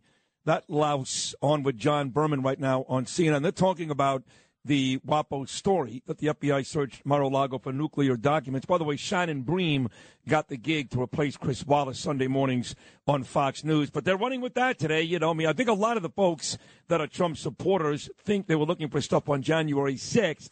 But the left this morning is going on and on about nuclear documents. Well, we know the truth. The truth is they've got nothing, and you just mentioned the other hoaxes, which he did mention on Truth Social. They've never had anything, and this has been going on now for six years. And, and you just wonder if this is the one, Lydia, that really comes back to bite the Democrats in the ass. I, I think 100% it would. I mean, how insane would Trump have to be to take nuclear documents from the White House and bring it to his home and back in June invite the FBI into his home, show them the documents, show them the room, put a padlock on it, this and that, and then behind their back to an informant, somebody in his inner circle, that's what the Washington Post is claiming, wave around the document saying, look what I have. He would have to be clear cut insane. So I, I really, I'm dying to know who this person was or is. I don't know, or maybe the person d- doesn't even exist, but he or she should go to jail if this is proven false, which I suspect it will be, just like everything else with Trump. They're so obsessed and desperate. They think he's a megalomaniac. They meaning the Democrats. They have this Trump derangement syndrome. And so they'll believe anything. They really do think that he's some kind of evil Oh, oh, dictator there's no doubt. that No, would try to sell our nuclear Yeah, secrets. No, they do believe it. Now, Trump, of course, is calling for the release of the search warrant, which I'd like to see Yeah. too. I'd love to know why, in fact, these people did what they did. I'm not interested in what Chris Wallace thinks or Joe and Mika think or even what Megyn Kelly thinks. I want to know from Merrick Garland, this crooked attorney general, why he did what he did. I mean, it, it didn't take any real profile and courage to stand up in front of the country yesterday and say, I, I approved it. Well, of course you approved it. You're the attorney general. We know that already. Why did you approve it? Why did you do it? And of course, we got none of that yesterday, and you won't get any of it moving forward. Well, we talked to Michael Goodwin yesterday on Cats at Night. He's that New York Post Pulitzer Prize winning writer, columnist, and he was saying that he was hearing some scuttle. There was a New York Times article back in April that you know, the White House, that's what they'll do to kind of communicate with other people. They'll leak stories. And there was this leak from the White House that Biden was upset with Merrick Garland for not criminally prosecuting Trump re- related to January 6th. He felt that he was too, um, not ambivalent, but kind of like not really taking this seriously and just going too much by the letter of the law, I guess, or something like that. So possibly Merrick Garland did this in an effort to try to appease Biden and to uh, appease these people that are obsessed with getting Trump. So that's why he was desperate for any kind of information. And then whoever this informant is came forward and was like, "Hey, he's got nuclear documents that he could sell to our enemies." Stupid guy. And they they believed it, and they believed it, and they're I think they're going I to don't have even. I, I don't know. I. I don't know if they believe it, Lydia. You know, Bernie always says this that they, they don't believe it, and I and I, I agree. They, I mean, I have a sister, for example. I always bring her up. I'm sorry, and I do love her. Her name is Alana, my older sister, and, and she does believe this stuff. She really believes that Donald Trump is evil and would sell this country in a second. She says things like, "Why are people down on Joe Biden? He's a nice man. He's doing the best he can," and she really believes that. And my brother-in-law Harry, who all he does is read the Washington Post and the New York Times. He may as well read Dr. Seuss. Now, that's less fiction than those two newspapers. And he just spouts out what they say, which is a bunch of absolute nonsense. But they really do believe it. But I think there are some that just want to believe it because some of it is so outrageous. If you don't know by now, after all these hoaxes, that Donald Trump, this is a witch hunt, when will you ever know? When? I they spent billions of our taxpayer dollars going after him. What is this like the fourth or fifth time Oh, they've gone after him with Yes. no evidence? The New York Times, the Washington Post, don't forget they were all about the Russia collusion. And regarding your sister, I think a lot of Americans feel the way she does. You just take a look at social media. They believe anything negative about Trump. They don't know who he is. They don't know what he's about. Just whatever CNN and MSNBC has kind of put out there about him. It's just really disgusting and it's misinformation. And the fact that anybody's believing anything from a source, if this was real, then why isn't any other news agency been able to independently verify any of this? And who is this informant? We need to know so much more. I just can't believe that I, I, this is happening again. I can't believe it. The Russia collusion, the sealed, all this stuff, it, and it's happening again. He's not even in the Well, White House, yeah, and they're still obsessed with him. Well, but the timing does make sense because, you know, all you're reading is they're going to get walloped come November. So I guess this is their big August surprise. And if this is, in fact, their big August surprise, it's basically the dog poop you'll probably step in today somewhere on Third Avenue. Well, maybe they're hoping to try to indict him or arrest him right there before the general election so then the Democrats could win against the Republicans in a landslide. Maybe that's what they're hoping. But we'll talk about this issue so much more. Cats at night, five o'clock.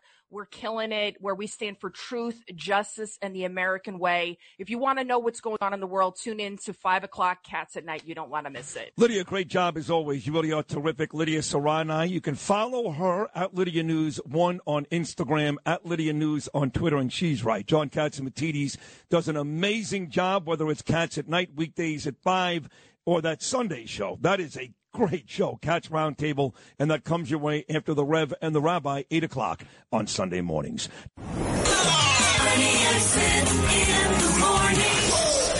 on the Red Apple Podcast Network.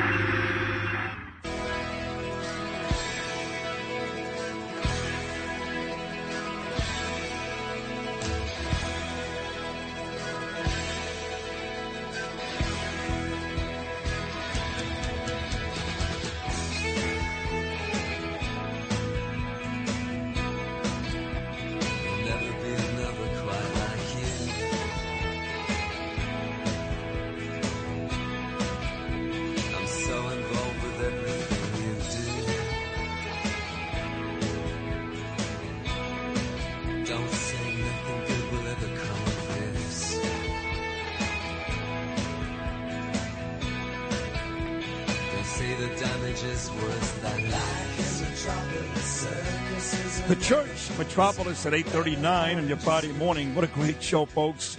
Lydia, Jim Jordan, Joe Pinion, Molina Chavo. And now this guy, I mean, you talk about another guy that Bernie and I just love, a great American, a tremendous politician, and courage beyond belief out of the state of Louisiana. Two of our favorite politicians, both Kennedy and Scalise, out of that great state. Making his debut on the number one rated Bernie and Sid in the morning show here in New York is the aforementioned Congressman out of Louisiana, Steve Scalise. Steve, Sid Rosenberg, back in New York. How are you, buddy? Hey, Sid, I'm doing well. I uh, hope you're doing well out there in New York, and you know, get us a new governor. Lee Zeldin's gonna Lee Zeldin's gonna turn it around and shock the world. Oh, God, from your mouth to God's ears. We need him so badly, Steve. And we got a new mayor, Eric Adams, who's vying for Bill de Blasio as bad as he was. It's just a mess here in New York. But uh, the country Uh, that's a mess too. And what we saw a couple days ago out of the FBI, I just had Jim Jordan on Steve about 30 minutes ago, and here's Merrick Garland pleading with the public yesterday to to love his people. But after what I've seen the last six years, starting with Jim Comey, how am I supposed to do that? Yeah, you know, and Jim, Jordan, and I were were actually watching that together uh, when the press conference came on. He and I were meeting, talking about some of these issues and you know what the real problems are we have with with what they did. And we were hoping he'd give some kind of real answers, and he gave nothing. I mean, no answers about how you justify an unprecedented action, you know, literally raiding the home of a president, former president of the United States for the first time in the history of our country, uh, with no justification for it. Look, Trump had been working with them. Uh, subpoena been the way to go. Trump was in New York. They knew Trump was in New York because you know your attorney general over there's ran on a campaign of harassing a single person. Who's ever done that before? By the hmm, way, right. a person running for law enforcement. Justice is blind. This is, I think, what disgusts people the most about this is that we believe in the mantra of justice is blind and, and the great people in law enforcement who uphold that. But then you get rogue actors who go there and they use these agencies to go seek and destroy their political enemies. And that's what we're seeing here. I think that's what disgusts people the most, especially. And Merrick Garland opened up by talking about justice being equal. Well, where's the equality when you know what happened with Hillary, with Hunter, with uh, Sandy Berger? Go down the line. Hmm. Anybody who's tied to Democrats going after Donald Trump all get a free pass. And you mentioned Letitia James. They've been going after him for his life. Right, and you mentioned Letitia James here in New York. She's, uh, of course, the AG here who's making Donald's life miserable over that tax situation, which Cyrus Vance tried to do the same thing, by the way. So it just never ends. It's been six years of persecution, six years of a witch hunt. But I'll tell you this, Steve, our mutual friend Greg Gutfeld said on Fox News last night, thank you to the FBI. They've just endorsed Donald Trump for president. I mean, it sounds funny, but it may be true. Yeah, you could tell they, you know, it's almost like the, the mainstream media wants to push him to run. Uh, but it, what Biden has done to the country, I think, is what's turned most people away. I mean, n- another right track, wrong track number came out yesterday. Over 75% of Americans think the country's on the wrong track because it is.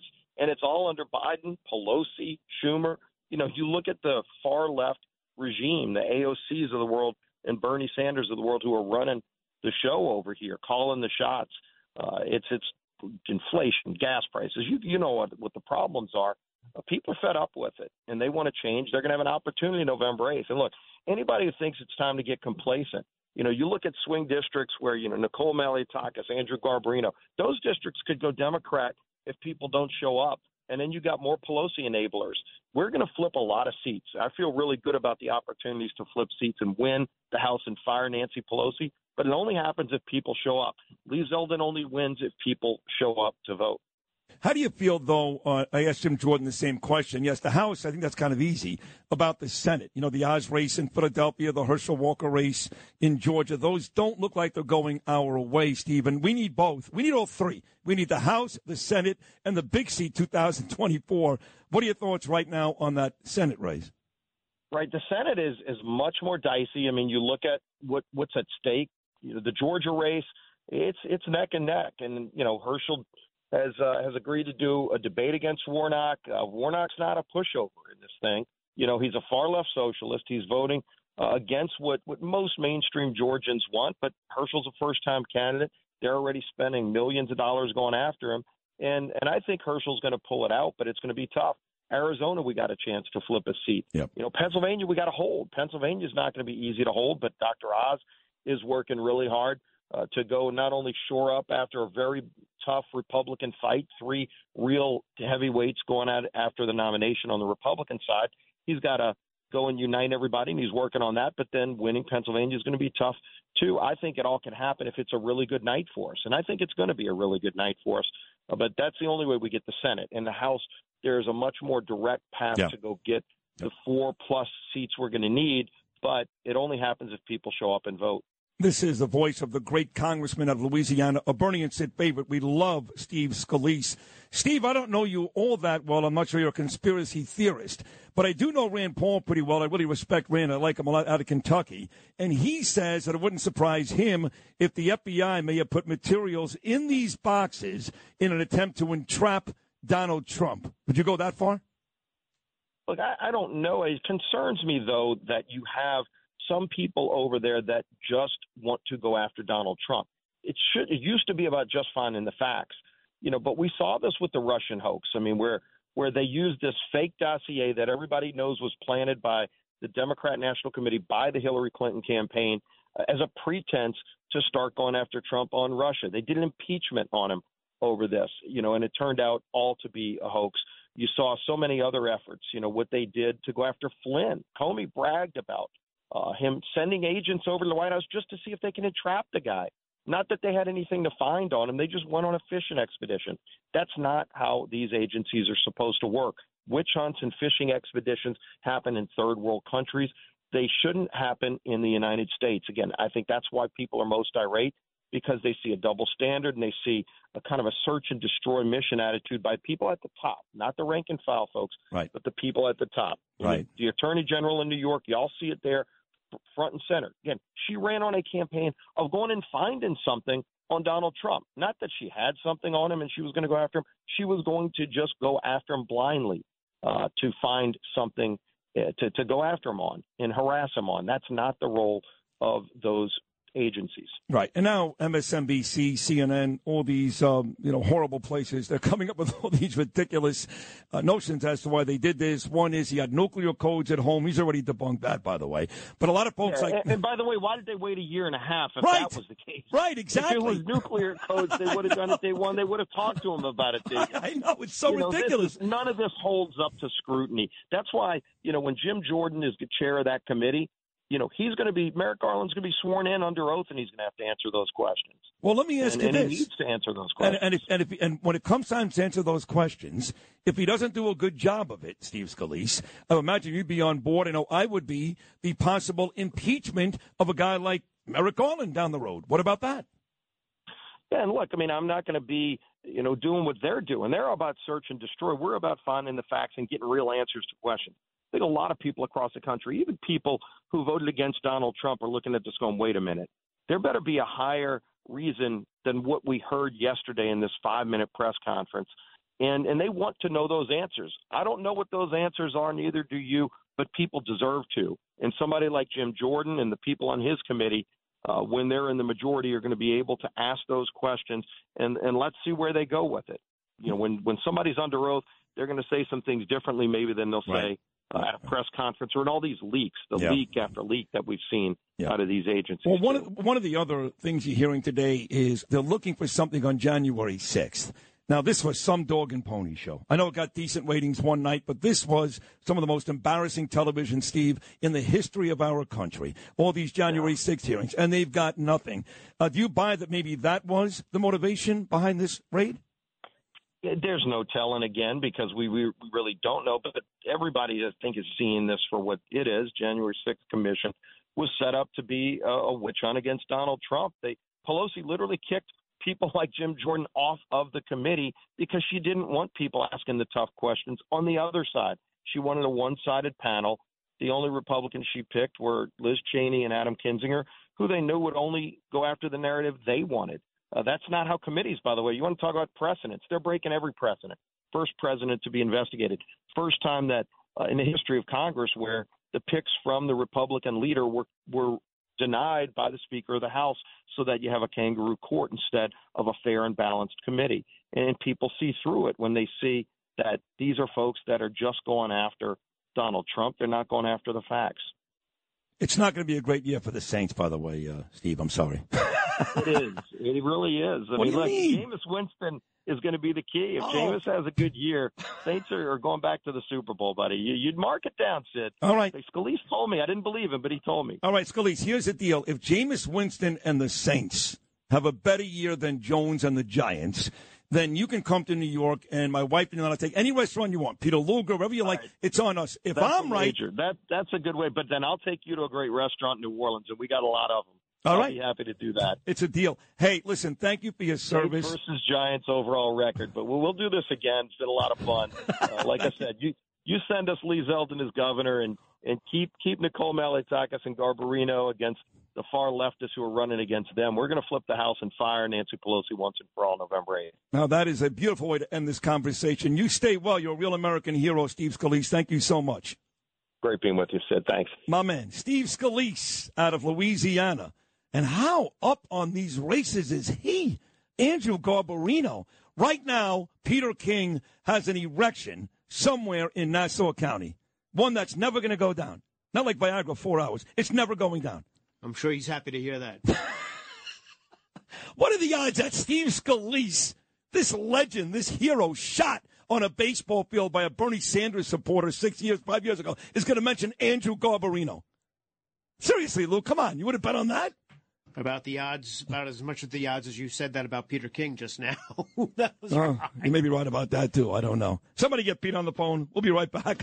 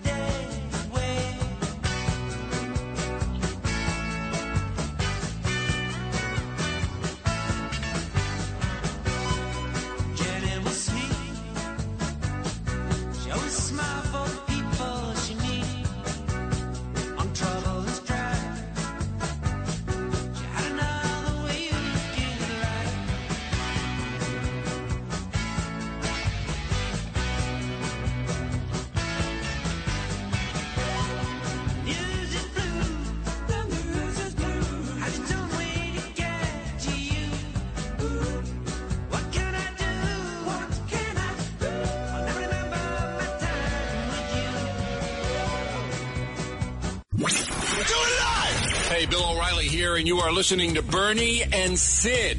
God help you. On the Red Apple Podcast Network.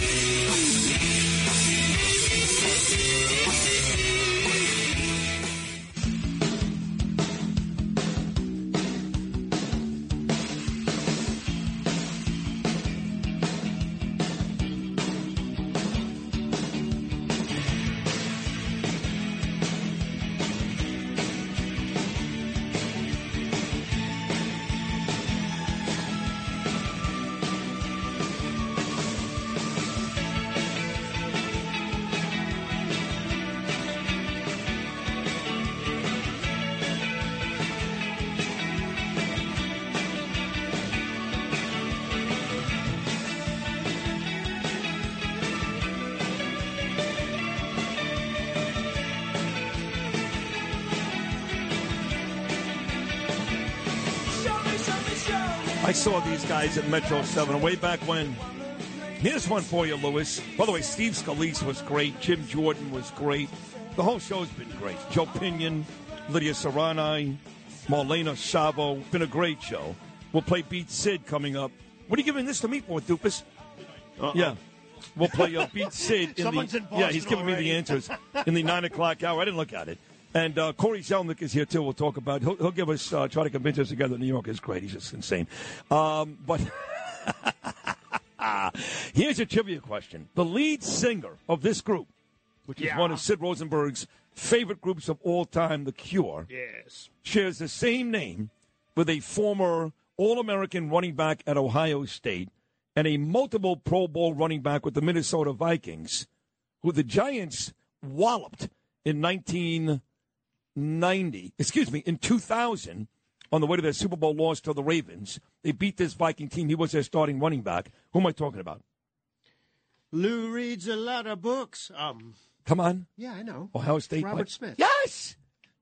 Yeah, I didn't even need all the other folder roll No, but did you, did, but did you know the sport? You're a pretty, pretty good sports guy. You don't talk about it, but you are. But you, you knew the sports stuff too. I, I knew, yeah, where you were going with it. Oh, right. I knew. Yeah, but I think he does college football still for uh, the communist uh, ESPN network, I believe. Beautiful. Yeah, and his wife, his wife was like an attorney. I think one time I was on the, um, or maybe it been Greg Anthony. I was on. I used to do what's his name show all the time. Believe it or not, Donny Deutsch. Used to have a show on MSNBC. Now he's on the Joe and Mika show. But he had his own show for many years. And uh, George, come on in. And I used to do his show all the time. Who's And- his wife? Uh, she's an attorney. I forgot her name though. It's not a famous person. But um, we'll do uh, George in the nine o'clock hour too, and Corey's on the, and we'll play Beat Sid. George used to work for the FBI. George, we'll do George at nine o five, Corey nine twenty five, and beat Sid at nine forty. It promises to be a great nine o'clock hour. I mean, this show today, this is uh, Rush Limbaugh used to say Hall of Fame stuff. This is Marconi stuff right here. Mega dittos, Sid. You miss Rush? Did you listen to Rush Limbaugh when, when he was alive? Or? Uh, that would be no. That's a no, right? No. You were listening to, to what? Uh, the midday show at I the was probably working. at WOR. Oh, you mean? Oh, not with Imus. You were done by one o'clock in the afternoon, right? No. Yeah, but there was some. I was still there into the afternoon. Yeah, that's true. That's true. Working. Yeah, that's true. Yeah, You're a lot right. of stuff had to be done. Yeah. But I missed Megadittos. 1 800 848 WABC, 1 800 848 9222. We'll talk to George coming up next about the FBI. We'll talk to Corey Zelnick about New York City. I'll give you all the sports Jets, Giants, Mets, and Yankees. And we'll play Beat Sid, your chance at cash and prizes. And then, if it's okay with you, I'm going to go home because it's Friday. Ain't got no job. I ain't got shit to do. More of us when it do.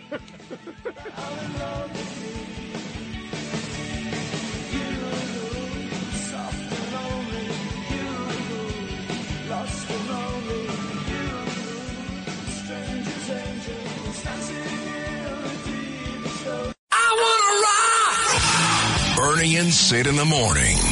On the Red Apple Podcast Network.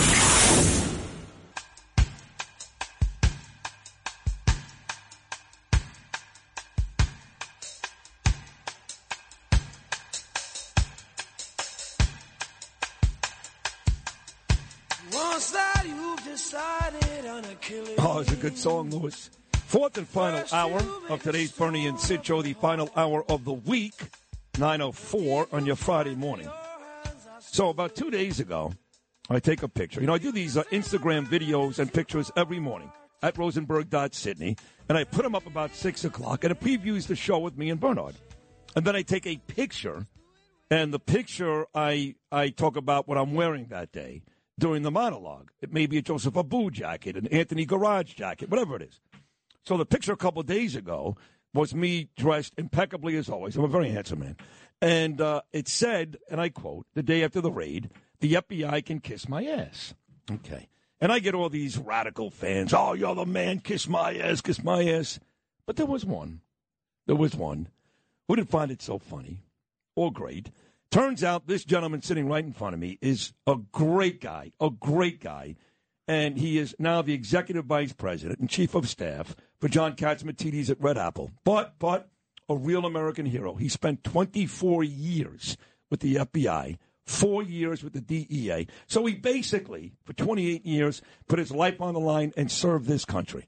So when I get a text from George V that says, you're offline here. I know you gotta, you know, you gotta impress the audience.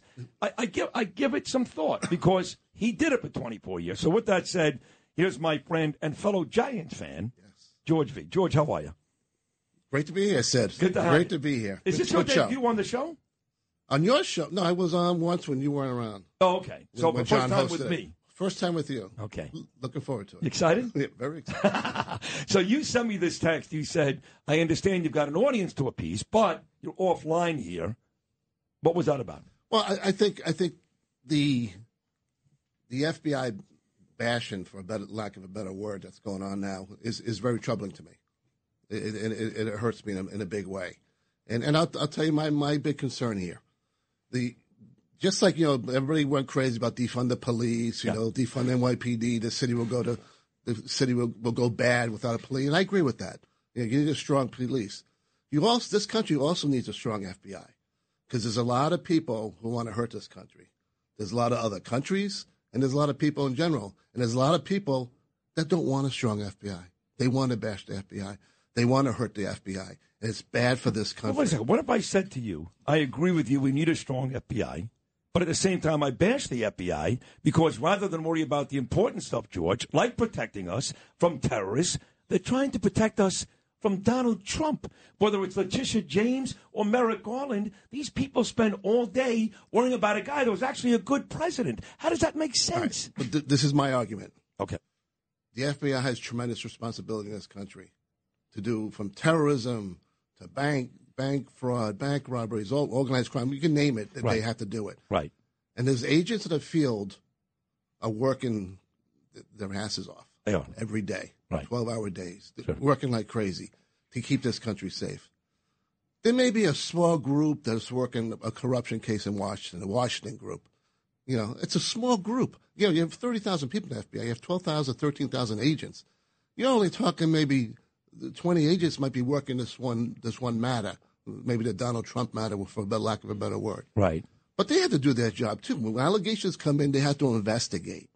They have to investigate. If they don't investigate, and I get the whole, oh, but Hillary Clinton didn't investigate Hillary. Clinton. They did investigate Hillary Hunter Clinton. Biden? They investigated Hillary Clinton. Of course they George, did. They subpoenaed 33,000 emails which she erased. They did nothing about Yeah, it. but we don't know the facts.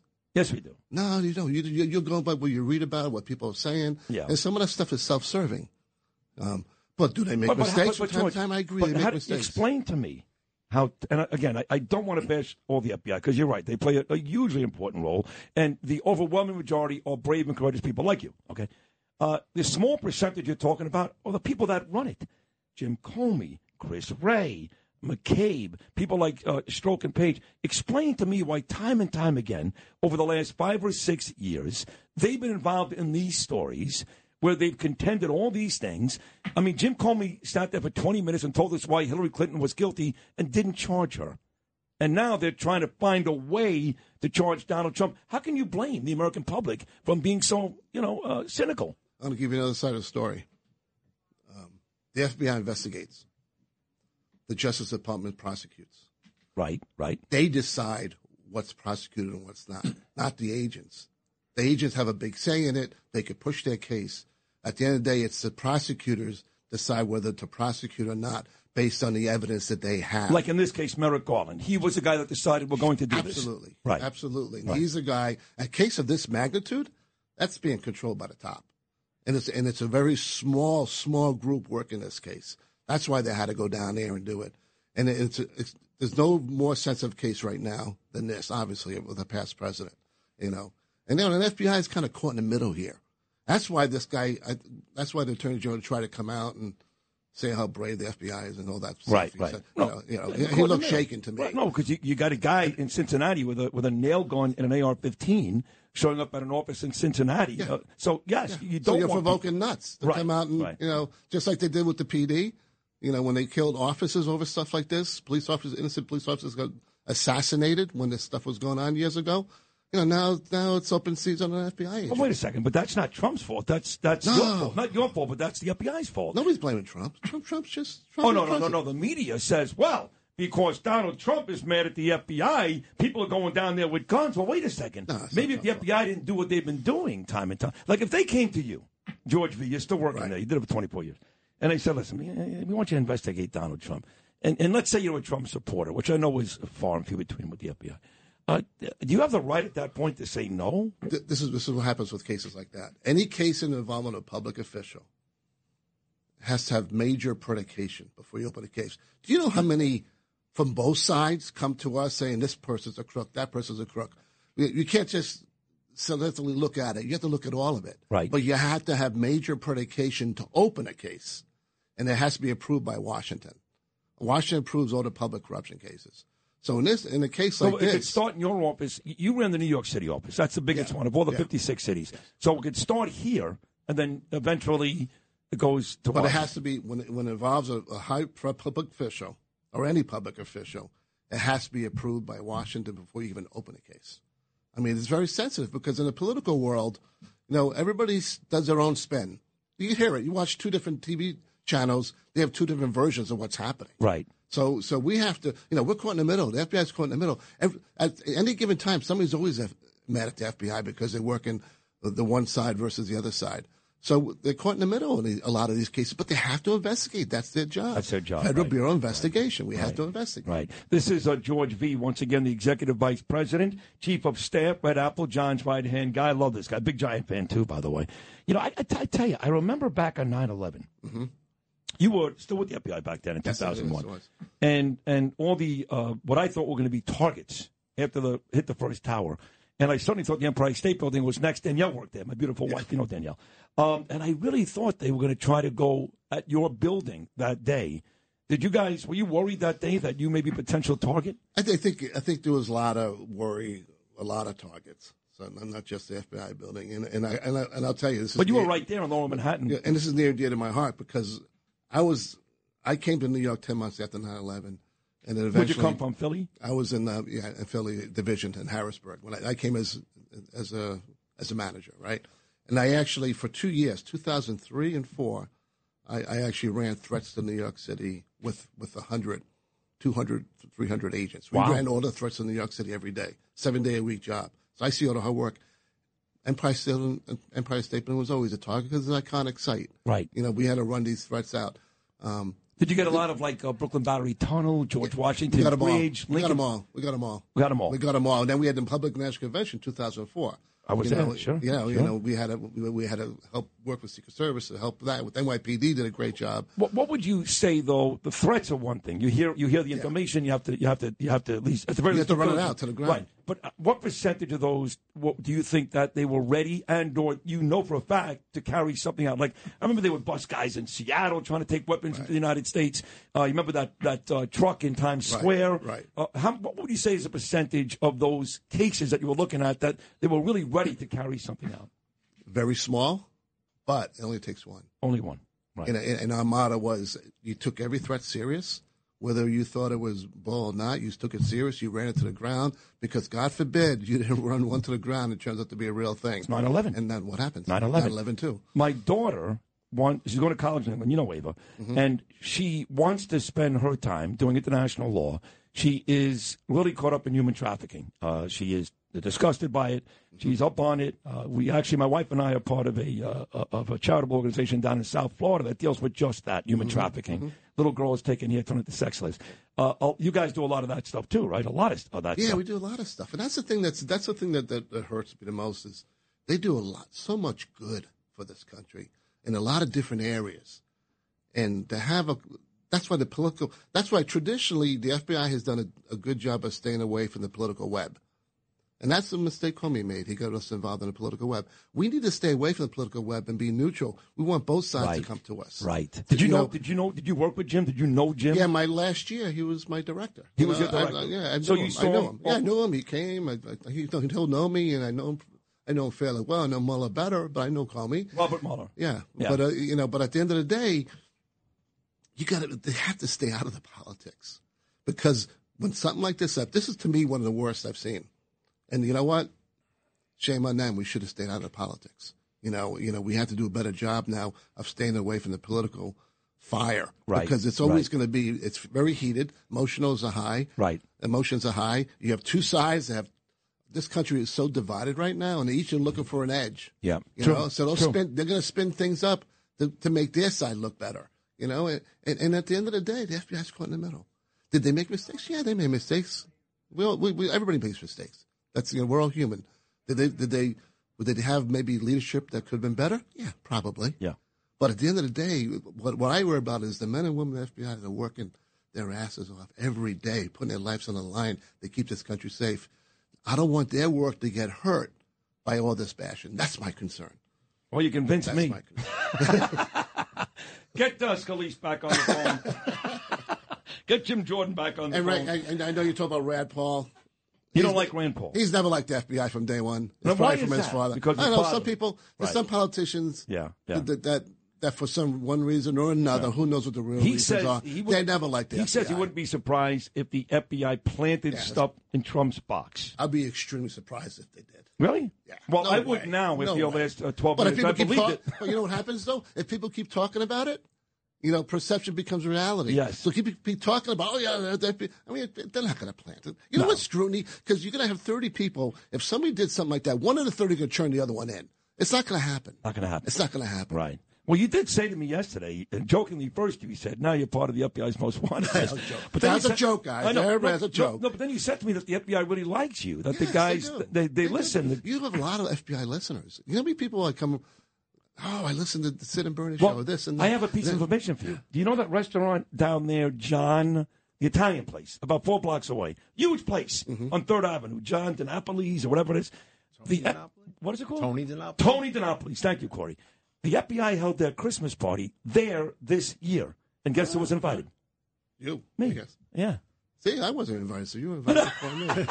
I should be defending the FBI.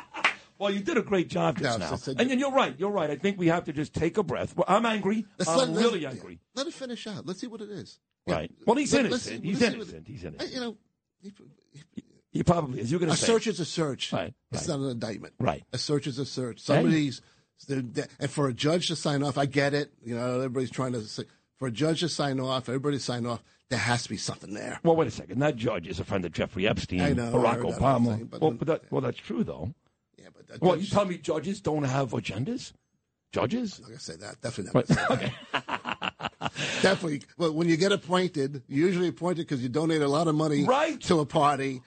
That's how people get their jobs Of course. in Washington. Of course. Washington, half of Washington is I, I don't trust. Of course. I don't trust any of. Them. But you just made a really, really good and effective plea for folks to calm down and appreciate what the FBI guys do on a larger basis than just this crooked Trump case. Look, the other day they arrested the Iranian who was trying to kill. Yes. Right. Yes, they did. FBI did that. Yes, they Anybody did. mentioning that? Nope.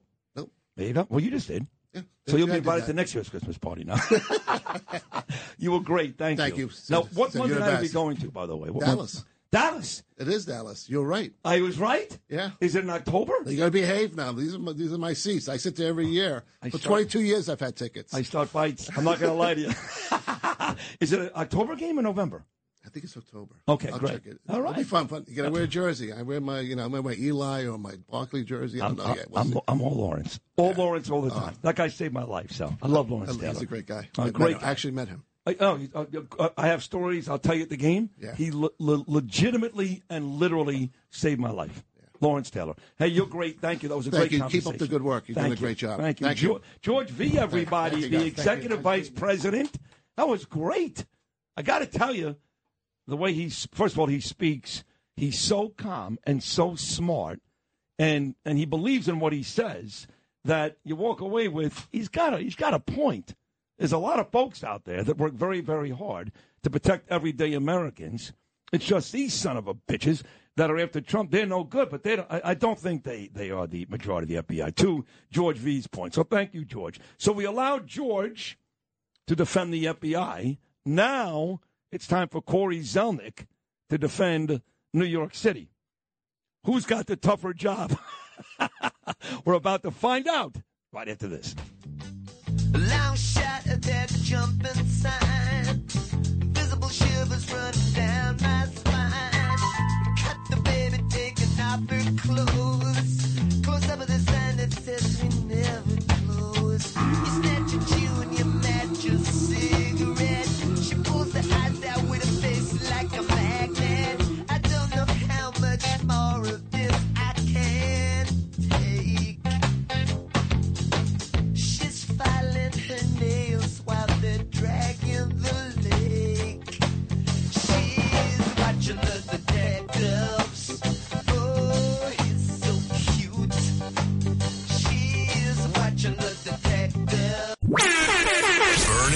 Bernie and Sid in the morning.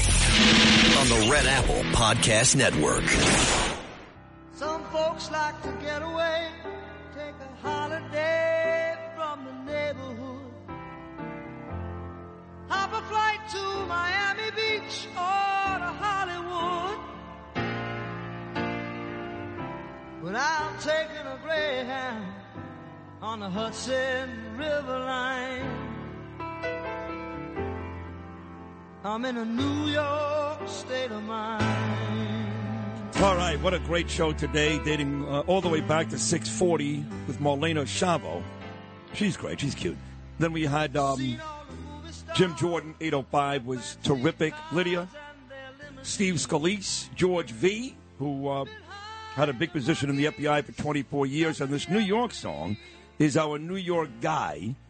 Even though I've lived in New York a lot of my life and Bernie forever, but New York City is Corey Zelnick. Corey, uh, you all know who he is, dear, dear friend, but a real estate mogul, lives in the city, works in the city, and uh, uh, much like Jerry Seinfeld, and unlike Bethenny Frankel, who has now come out and said, My city's done, there's no hope. Corey continues uh, to give us reason for hope in this city. So let me start by saying you look great. You're in great shape. But you're training now. Congratulations. My wife Danielle's got one more marathon. She's going to run Tokyo, and she gets the Abbott uh, Award, which is a big deal. So she starts training in November, three months out. But you're training now for your very first ever New York Marathon. That's great. Yeah, I thought at, I thought at 58 it's something I should do. That's You know, great. a little bucket list item. Are you 58? Yeah, I turned 58 you this look- summer. you look great. Now you run a lot anyway. Yes. Central Park every day. Almost every day. Yes. Almost, and, and usually you're doing like five, six miles. Yeah, fi- somewhere between five and ten on a given day. The weekends I'll do more. Ten. I have a little more time. Ten's a know. big one. Have you ever done a half marathon? I've done multiple half marathons. So, but what makes you believe, other than the fact that you are in great shape and you do run often, you could make the jump from 13 to 26? the, the right mindset. Okay. Because because the, the the way I operate is that I've I've already mentally run the race. Have. Now I just have to go do See, it. that's your personality. That's why you're great in business. Uh, you're great. You, you do think that way. Yes, 100%. So uh, at mile 22, when your body says to you, kill yourself right now, you will have the mental fortitude, like Danielle, to finish the race. And you're going to do great. 100%. Yeah. 100%. It's done. And, you, and you, you're running for a cause, too, right? You're raising money for, for a charity and all that stuff? Yes, I'm raising money for ALS. A good friend of mine. We did this last year when I ran. I remember four miles every four hours for 48 hours. That was brutal. Yes. So my friend, my friend Joel Fishkin, he's now 81 and goes to work every single day. Oh, so he's alive. He's alive and battling. He's 81 years old now. How long has he had ALS for? Uh, I think they sort of notified him, and it came about about five years ago. Let me tell you something. That's a long time. And, and at this age, so Yes. it's it's great. God bless. I love him. I love his family, and I'm proud to do this for him. So folks can go to your Instagram, and how do they find out more to help? Because the, the, the idea is with these marathons, and we're going to do something under Gabe's uh, uh, charity, obviously, the uh, Spotlight Foundation, is people donate. So you're running really on behalf of that charity with the help of, your, of these other folks. That's correct. Um, they they can link in my bio on Instagram. It's Corey Zelnick, and it's right there. You go on, it takes you right to the ALS web, uh, website, yeah. and you can donate it. You know where I have a page. It is one of the great days, I have to say. I mean, for as much as New York bashing that I do with Bernard, uh, there are some things here. I talked about the U.S. Open, uh, for example, this week. It's a magnificent event. Serena Williams retiring this year. That's great. Anytime you go to a base, there's a lot of great stuff in New York. But that New York Marathon day, and I think Danielle's done four of them. I've been involved in every one. It really is a spectacular New York afternoon. It's great. Yeah, I'm look. I'm really I'm really looking forward to it. Ob- Obviously, all these years I've looked at it on TV or I've been there. Yeah, yeah. And it's, it was just I just just time. Are you going to run this word about the time or just a finish? You go, I got to do it in less than four and a half. No, no, I can't do that. I can't. I it, again, it's my first time, and I want to finish. I'd like to not be running You five be. hours into the No, race. you're too good an Um, athlete. You but, won't be. uh, You know, if I can get if I can keep around that four hour mark, I think I'd be pretty pleased. Okay, we're going to be there for you, John. Just so you know, I look forward to that. Oh, that's going to be great. So uh, here we are, and Eric Adams, uh, you have said Labor Day. I think you once said Memorial Day. I, maybe you did say Labor Day, and Labor Day is coming up, and uh, you're about to give me all these statistics. They're going to make New York sound like it's back. But the truth is, even Steve Scalise in Louisiana mentioned New York and how Lee Zeldin has to win because the city and the state is a mess. So tell me why all these people have this horrible misconception. Well, I, I don't know if this misconception. First of all, you asked me in March, and in March I gave you Labor Day. You did say Labor Day, not Memorial right, Day. Right, I said Labor Day. So you're still alive. I'm still I'm still alive, but it's it's it is going to be delayed because back in March we hadn't seen where crime was going. Okay. And and I know that you you and, and Bernard like to beat me up about Eric Adams. All I said about Eric Adams was day one. Let's give the guy a shot. Well, everybody because- said that. right? Because anybody's got to be better than De Blasio. Right. You At were all, the- you were all the- wrong. He's worse. That's correct. that's 100 percent correct. And so it's been downhill ever ever since. And so that's delayed the process. But if you go around the city, and I'm not going to get overloaded with statistics to bore you, Soho is packed. Soho is packed. Are you talking about? Are you, talk- are you talking about residential, commercial, renting? I'm going to talk about New York City. okay. Okay, Soho is packed. Right. Times Square is packed. Tourism is through the roof. Do you know that the where the ball drops, one Times Square, where the ball drops? Yeah, yeah. The owner of that property has just decided to invest five hundred million dollars into that building to make it all glass, to make it an exhibit center, to overhang over Times Square. So it's long term investment. Around the city, you probably saw in the paper today, they announced average rent in Manhattan is five thousand dollars a month. And and Okay. and you can't get a place. You can't get a place. Right. People want to be here. The problem, the, the prevailing problem, besides the crime, which is number one, is that Midtown Manhattan is not getting the workforce. And so Is it we- still eight percent? What are the real no, no, numbers? The, the real, the real eight percent is like a Friday number. Okay. but but Monday to Thursday, the number's forty percent. Uh, People not coming during to the work. summer, maybe during the Forget the summer, right? But about forty percent. Forty percent are coming to work. Gotcha. Okay, but you need I, more. th- I than think that. it's le- I think it's less than that. Okay, but you know, Kastle Systems where you tag your security. You're right. That's a barometer. That's that's who puts out the statistic. Okay. Okay, and so when you walk around the city, there's there, there's a fall off because you don't see the workforce. To, again, tourism is the city is packed. Times Square right now above pre-pandemic levels in terms of density. Yeah. and tourism Well, traffic. I tell you where I've noticed it is uh, South Street. I take the ferry every Yep. day. Uh, the Farrers just came into the South Street Seaport, very famous pizzeria. Mm-hmm. But I, you know, sometimes that line is back to Industry Kitchen, and these are folks that live in Manhattan that are making the trip to Queens, and that whole area down there from Wall Street to South Street, it is packed when I get off the trains. I mean, packed. You know, I walk uh, past the New York Stock Exchange, for example, every day, Corey. There's a million people out there taking pictures. A million. So to that point, you're right. So here's my question everybody's leaving New York. Well, if you're right, and it's five thousand dollars on average to rent an apartment, and there are no apartments available as far as you're saying, and I know, how could both be the case? If everybody's leaving, how? That's it. The the, me, the media has to stop. They got to. They have to stop. So you're saying minutes. it's not true? Everybody's not leaving. Everyone is not leaving. Those that have left, left. A fair amount of them have come back. They've come back. They, they have come back. They may not have come back to their office, but they're here in New York. Back to their house. They're here in the in the city. How is uh, you are resident? You're not residential. You're commercial. How is your business doing? Honestly, Uh, thankfully, it's doing very, very well. Very well. I'm in the retail business day to day. The landscape has changed a little bit in terms of who's taking spaces. But I will tell you right now, and I, I mentioned this a while back, maybe even almost a year ago. If a restaurant closes, I will have someone to fill that space within five days. Is that right? There is an entrepreneurial. But why is Joseph Abboud's store still open? because it's not a restaurant. When someone comes into an old restaurant, they get the infrastructure. Ah. They don't spend that much money to get started. Got it. And so there's an entrepreneurial spirit about New York and about people. And so they call them second gen restaurants. And so people can go right in. And hundreds, I said this a, a year ago, hundreds of leases have been signed in restaurants. Big, that's your locals. Right. Big names. Panda Express, they're down the block. Yeah. We're going to do 10 more within a year in the city. in the city, New York City, raising Raising Cane's. You've never heard of them coming out of the South. They're a chicken. They're a chicken finger business. They have a couple of hundred stores. They're going to open up stores in the city, and they're going to pay over a million dollars a year in rent in several locations. They're making huge commitments to the city. Chick Fil A, you've seen them around. I like that, You're yeah. going to see more of them. They're making long term commitments to the city, and so I know we live in an instantaneous Instagram, this minute world, but the city is about the long game. It's about the long game. We could do this chapter and verse about the history of the city. It's about the long game, and, and it's going to be back. It's going to be back. It's certainly hard to argue all these numbers you're giving me. I mean, these are, and you're not, you're not making this up. I know you too Yeah, yeah. well.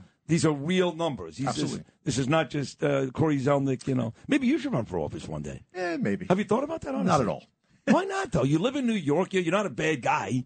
They're not going to uncover stuff on you. Like I couldn't run for office. You, you, you could be. You'd be perfect. Uh, well, I appreciate that, but I like this. I like You like know, this. I like Yeah. not having to answer when I don't have to answer to somebody. Right. I like coming in when I can see you every now and again. Right. No Right. one tells me when and where and how. That's pretty good. It's pretty good. Yeah. It's Now, the- you, are you back at PJ Clarke's yet or no? PJ Clarke's is open at the ground level, street level. They've been open. Upstairs, they haven't opened up the restaurant. Oh, they haven't. They have not opened the sit down white tablecloth. Now, part. why not? They ju- they've just been slow to go. Because of COVID? It's, it's staffing. Oh, you know, staffing. staffing's another issue. Right. I'll give you a quick. I'll give you a quick story. A big tech company here in the city. I don't know their name because I was told this story. Six hundred employees. Okay, a friend of mine's wife runs HR.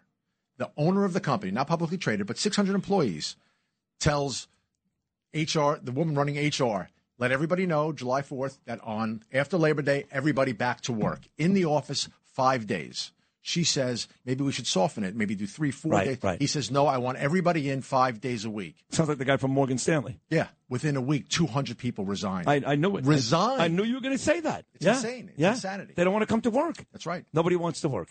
How is your beautiful wife, Jessica? Now, she was, she was, I don't want to say attacked, but she was assaulted walking down the streets Yeah, of New she- York City. She She's just walking down the street, got a shove over, and thankfully she's great. Does she still love the city, or is she like, well, she has her moments. She does. You know, she she and I- Corey, buy me a house in Connecticut, damn Right. it. she and I both born and raised here, but we look at each other sometimes and like, where are we going? Right, Uh, you know, we went like You uh, can never leave. You can never. I but can't you can't leave. leave. I can't- we- can't leave. Look, we went away. We went away. We had a fabulous trip in Italy. We couldn't wait to come back. Uh, oh, yeah. I couldn't wait to Oh, come I know back. because you can't watch the Mets in Italy. That's right. Good And luck finding way- a Met game in Florence. By the way, I had a, I had a problem with the app. You couldn't I even couldn't- watch it. I couldn't listen to you guys. I was trying to listen to you guys. That's terrible. I couldn't grab the app in, Oh, in that's Italy. funny. But That's uh, funny. But Max, Max Max comes home from camp uh, tomorrow. That's Jessica's son. Jessica's Now, son. what about your my beautiful stepson, daughter, Bailey? And my beautiful daughter Bailey is going to go back for her junior year already, Already? at Maryland. Wow. God, unbelievable. Beautiful. She's going back uh, next Saturday. Wow. She just spent the summer. Today's her last day working at Kith.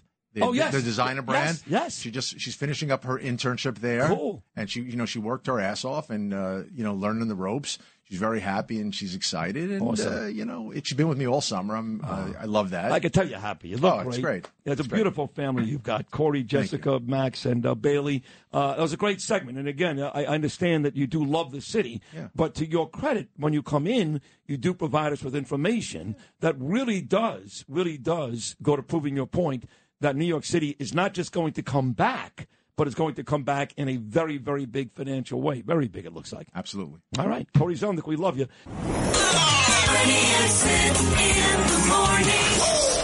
on the Red Apple Podcast Network.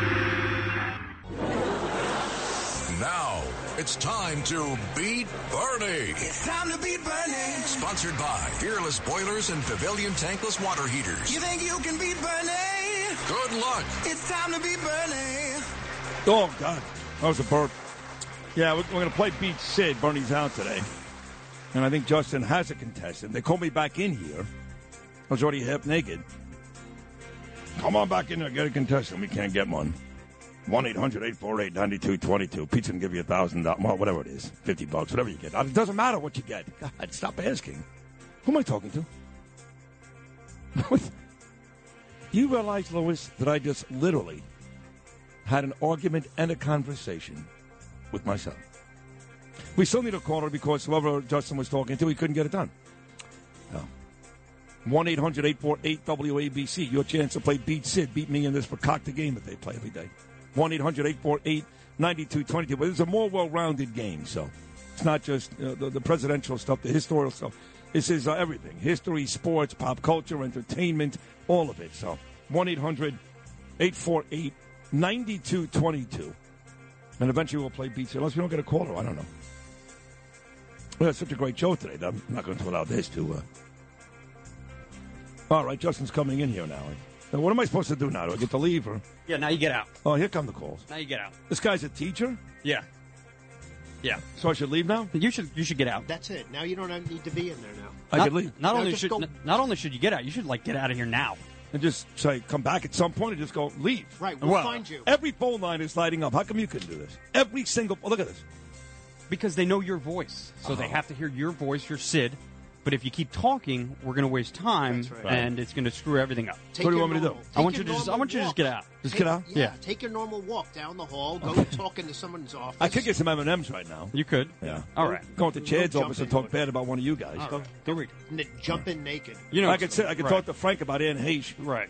No. Um, funny funny thing about time though is it keeps moving. Oh, Right. Okay. All right. So- Tell Justin's in Boston already. Can't wait.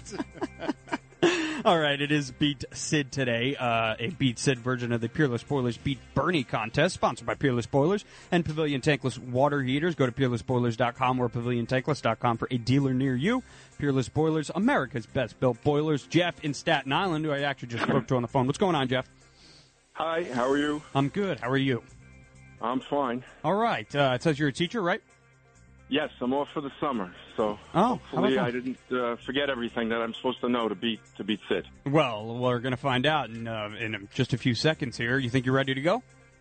I hope so. All right, let's do it. Here we go. Number one, Rob Manfred took over as Major League Baseball commissioner in 2015. Who was the MLB commissioner before Manfred?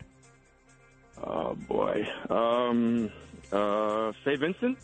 Wrong, you two-legged bag of anthrax should be Jesus. Incorrect. Bud Selig would be the correct answer. Ah, yes, yes, yes. All good, Jeff. Here we go. Number two, in basketball, catching a pass high in the air near the basket and dunking it is called what play? Uh, an alley oop. Jackie Moon in the Tropics came up with that one. One for two. Whatever that means. You never seen Semi Pro? No, I'll put it on my list though. Yeah, you Right. should. Okay. Well, you're My drunk God. in Boston. I'll watch that. Okay, good. Number three, here we go, Jeff. One for two. Who was the American track star that won four gold medals in the 1984 Olympics? Carl Lewis from Willingboro, New Jersey. All right. Very good. Two for three. You're on a roll. Here we go. Number four. What championship NFL team had a rap music hit in the mid 80s with, quote, the Super Bowl Shuffle? The Chicago Bears. Hey now. I'm bad. Very good. Three for four. Jeff, in Staten Island, to go four for five. Number five. What 1980s TV show featured the character Kevin Arnold? It featured who? Kevin Arnold. Kevin Arnold. That was the Uh, character's TV name, yes. That was the character's name in the show in the 1980s. Yes. Uh, boy, I stopped watching television in 1975. All right. Uh, humble, humble brag. uh, no, no, I have not. Uh, uh, Kevin Arnold. It was, I'm looking for the show. Is uh, any clues? A comedy? Something? Uh, no, because I uh, wasn't even close to being alive then. It's, So it's about a, about a kid growing up in the uh, uh, s- oh, uh, the 60s. Wonder Years. Okay, he needed a hint. Oh, you didn't say give him the answer, Lou. That, was that the answer? I got a hint. Now I feel bad. Oh. It's okay. Four for four you got for to give five. Sid that hint then, I guess. But Yeah, I guess we might have Okay, to. fine. Mm, mm, he mm. won't, he's not even paying attention. We, we- we might withhold it I because didn't know honestly, there was going to be so much sports. Is this because it's it's, it's Yes. to play Sid? You got you got you got it on sports. yes, Good, okay. indeed, indeed. All right. But you did great. You did, you did a great I job. gone five for five. You did a great job, Jeff. We're going to put you on hold here for about a minute or so while Sid uh, goes 0 for 5, and then we'll get you back with him in a couple minutes, okay? Thank you. All right. Thank you. How many you get right? Four. Wow, he played well. Okay. Yeah, he did play well. I? Okay. Here we go. You ready? Nope. All right. Number one. Rob Manfred took over as Major League Baseball commissioner in 2015. Who was the MLB commissioner before Manfred? Ooh.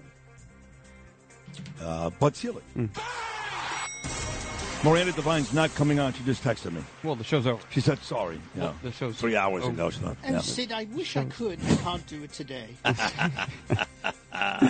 Stay in ah. touch, won't you, lovely? Yes, yeah. Well, that's the, more English than that is Australian. I don't care, Justin. Yeah. Shut up, get drunk in Boston, and leave me alone. Oh, uh, Mr. Speaker! Why don't you shut up? All the right. chair recognizes Alec. Oh, the man from Berkshire is a noble fellow. Yes. He's drunk with his vomit on. All right. Good. All right, you ready for number two? Yeah. One for one. In basketball, catching a pass high in the air near the basket and dunking it is called what play? Alley oop. Have you ever seen the movie Semi Pro with Will Ferrell? No. That's a great movie. Uh, That's great. Oh for two now you are for that. Will Ferrell? Yes. And great movie. Never go in the same Oh, sentence. uh, that's where you're way wrong. He made a couple of funny, but but every movie was the same. Robbie Please. Ray, the car driver, Please. then the football player, Please. then this stupid movie, then he was an ice skater. It's like, well, we get it. You're a, you're, you're a guy who's not doesn't look like an athlete, and you're trying to play one in, in a movie. It's not funny. He was good in Wedding Crashers. So, God, I'm sorry, God. He was like, he was like the, over- he was like the smallest, actor. smallest part in Wedding Crash. Very. That's why it was good. Okay, here we go. Number three. Who was the American track star that won four gold medals, medals in the 1984 Olympics? Carl Lewis. My mother upper sings a mean national anthem. Okay. Never seen him sing national anthem. National anthem. Like Joe Biden there for a second. My God, where you both of you That was from? weird. Yeah. Huh. He sang at the Nets game too. I think. Uh, Carl Lewis. It was terrible. Okay. Good, good for him. He's in semi-pro. I I'm think. trying to tell you stuff. You learn more stuff about stuff. Yeah, but I just don't. First of all, Okay. one, I don't have the time. Two, I don't care. Okay. Okay. Okay, let's go. You ready? Number Yeah. four. One champ. What championship NFL team had a rap music hit in the mid eight, mid '80s with quote the Super Bowl Shuffle? Oh, come on. Yeah, that one's easy. Too easy. Refrigerator Perry, Walter Payton, Jim McMahon, that great defense, the Chicago Bears. Bob Bear, you know them. Who did they beat in the Super Bowl that year? Ah, that's a good question.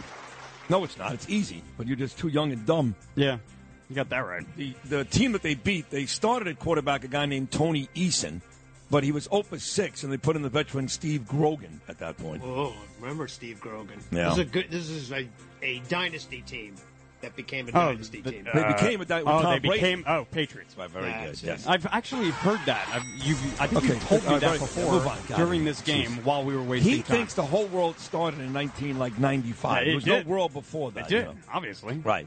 Okay, here we go. Number five. What 1980s TV show featured the character Kevin Arnold? This is for the win. I had the same jacket till I became a Giant fan when the Jets screwed me over. And that, of course, is the Wonder Years. Thank you.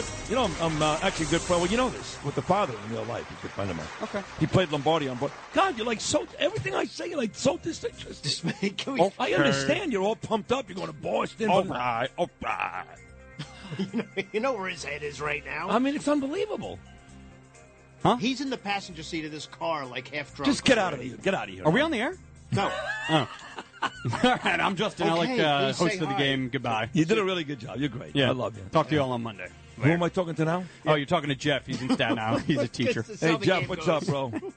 Hi, Sid. How are you? I'm okay, Congratulations. Oh, thank you. Thank you. How, Too many sports questions, though. There should have been more science questions. I'm a science teacher. oh, are you really? yeah. Now, yeah, I what, teach what, high gra- school what, grade, what grade do you teach, Jeff?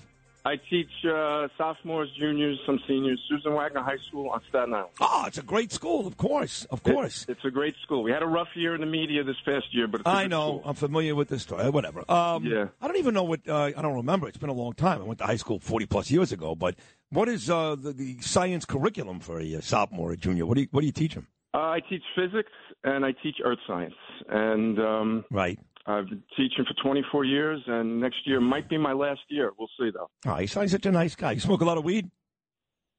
Uh, do I smoke weed? Yeah. No. no oh, you got not. come on. You're going to tell me an earth science? Why do you know- ask such a question? Because earth science, I could just see you taking your students out there to like Central Park. You know what? I take them outside all the time. I, I actually instituted uh, outdoor labs, but uh, there- there's no no weed no weed smoking. No weed smoking. And you, No. what kind of outdoor labs? Uh, That that interests me. Like, what? Give me You an know what? We live right across street from uh, there's a big Boy Scout camp. It's called Camp. Um, uh, it's next to Camp Kaufman. I don't know if you're familiar with that, No, but it, no. it's the largest piece of private property in New York City, I believe. But long story Wow. short, it's right next to the school. So I had started taking the students outside during our labs, and uh, it, it was an interesting experience to say the least. Oh, that sounds great. Now, uh, quickly, do you Yeah. go to do you go to Ferry Hawk baseball games? Uh, You know what? I went to the game with WABC, and Oh, I good. said, "Where's Sid and Bernie?" Oh, and I good. Said, I said, "Where are you guys?" Uh, we I weren't there. Well, Bernie doesn't make it out much because he's obviously going through a, know, rigorous I time. know. And I had a, yeah, a prior best to Bernie. engagement, but we'll be out there. Just uh, keep showing up at the ballpark because uh, we we need all of Staten Island to show up and root us on. Okay, pal? I will. I will. Hey, it's nice to talk to you. You sound like a really terrific guy, Jeff. So God bless you and enjoy the rest of your summer. All right. Good luck. Hey, Thank thank, you. you. Take All care. right, all right. We'll come back and wrap things up. Been a great week right after this. Beat Bernie. Sponsored by Peerless Boilers and Pavilion Tankless Water Heaters on 77 WABC. Hey, Bill O'Reilly here, and you are listening to Bernie and Sid. God help you. On the Red Apple Podcast Network.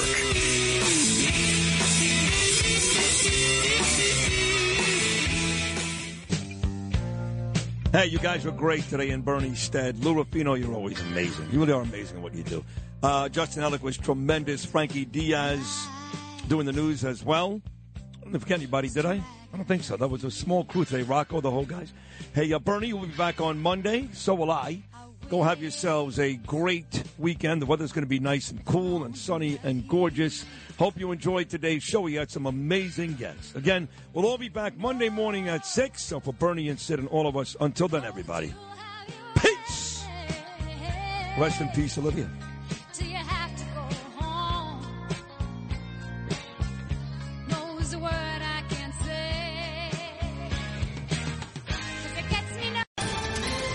Ohio, ready for some quick mental health facts? Let's go.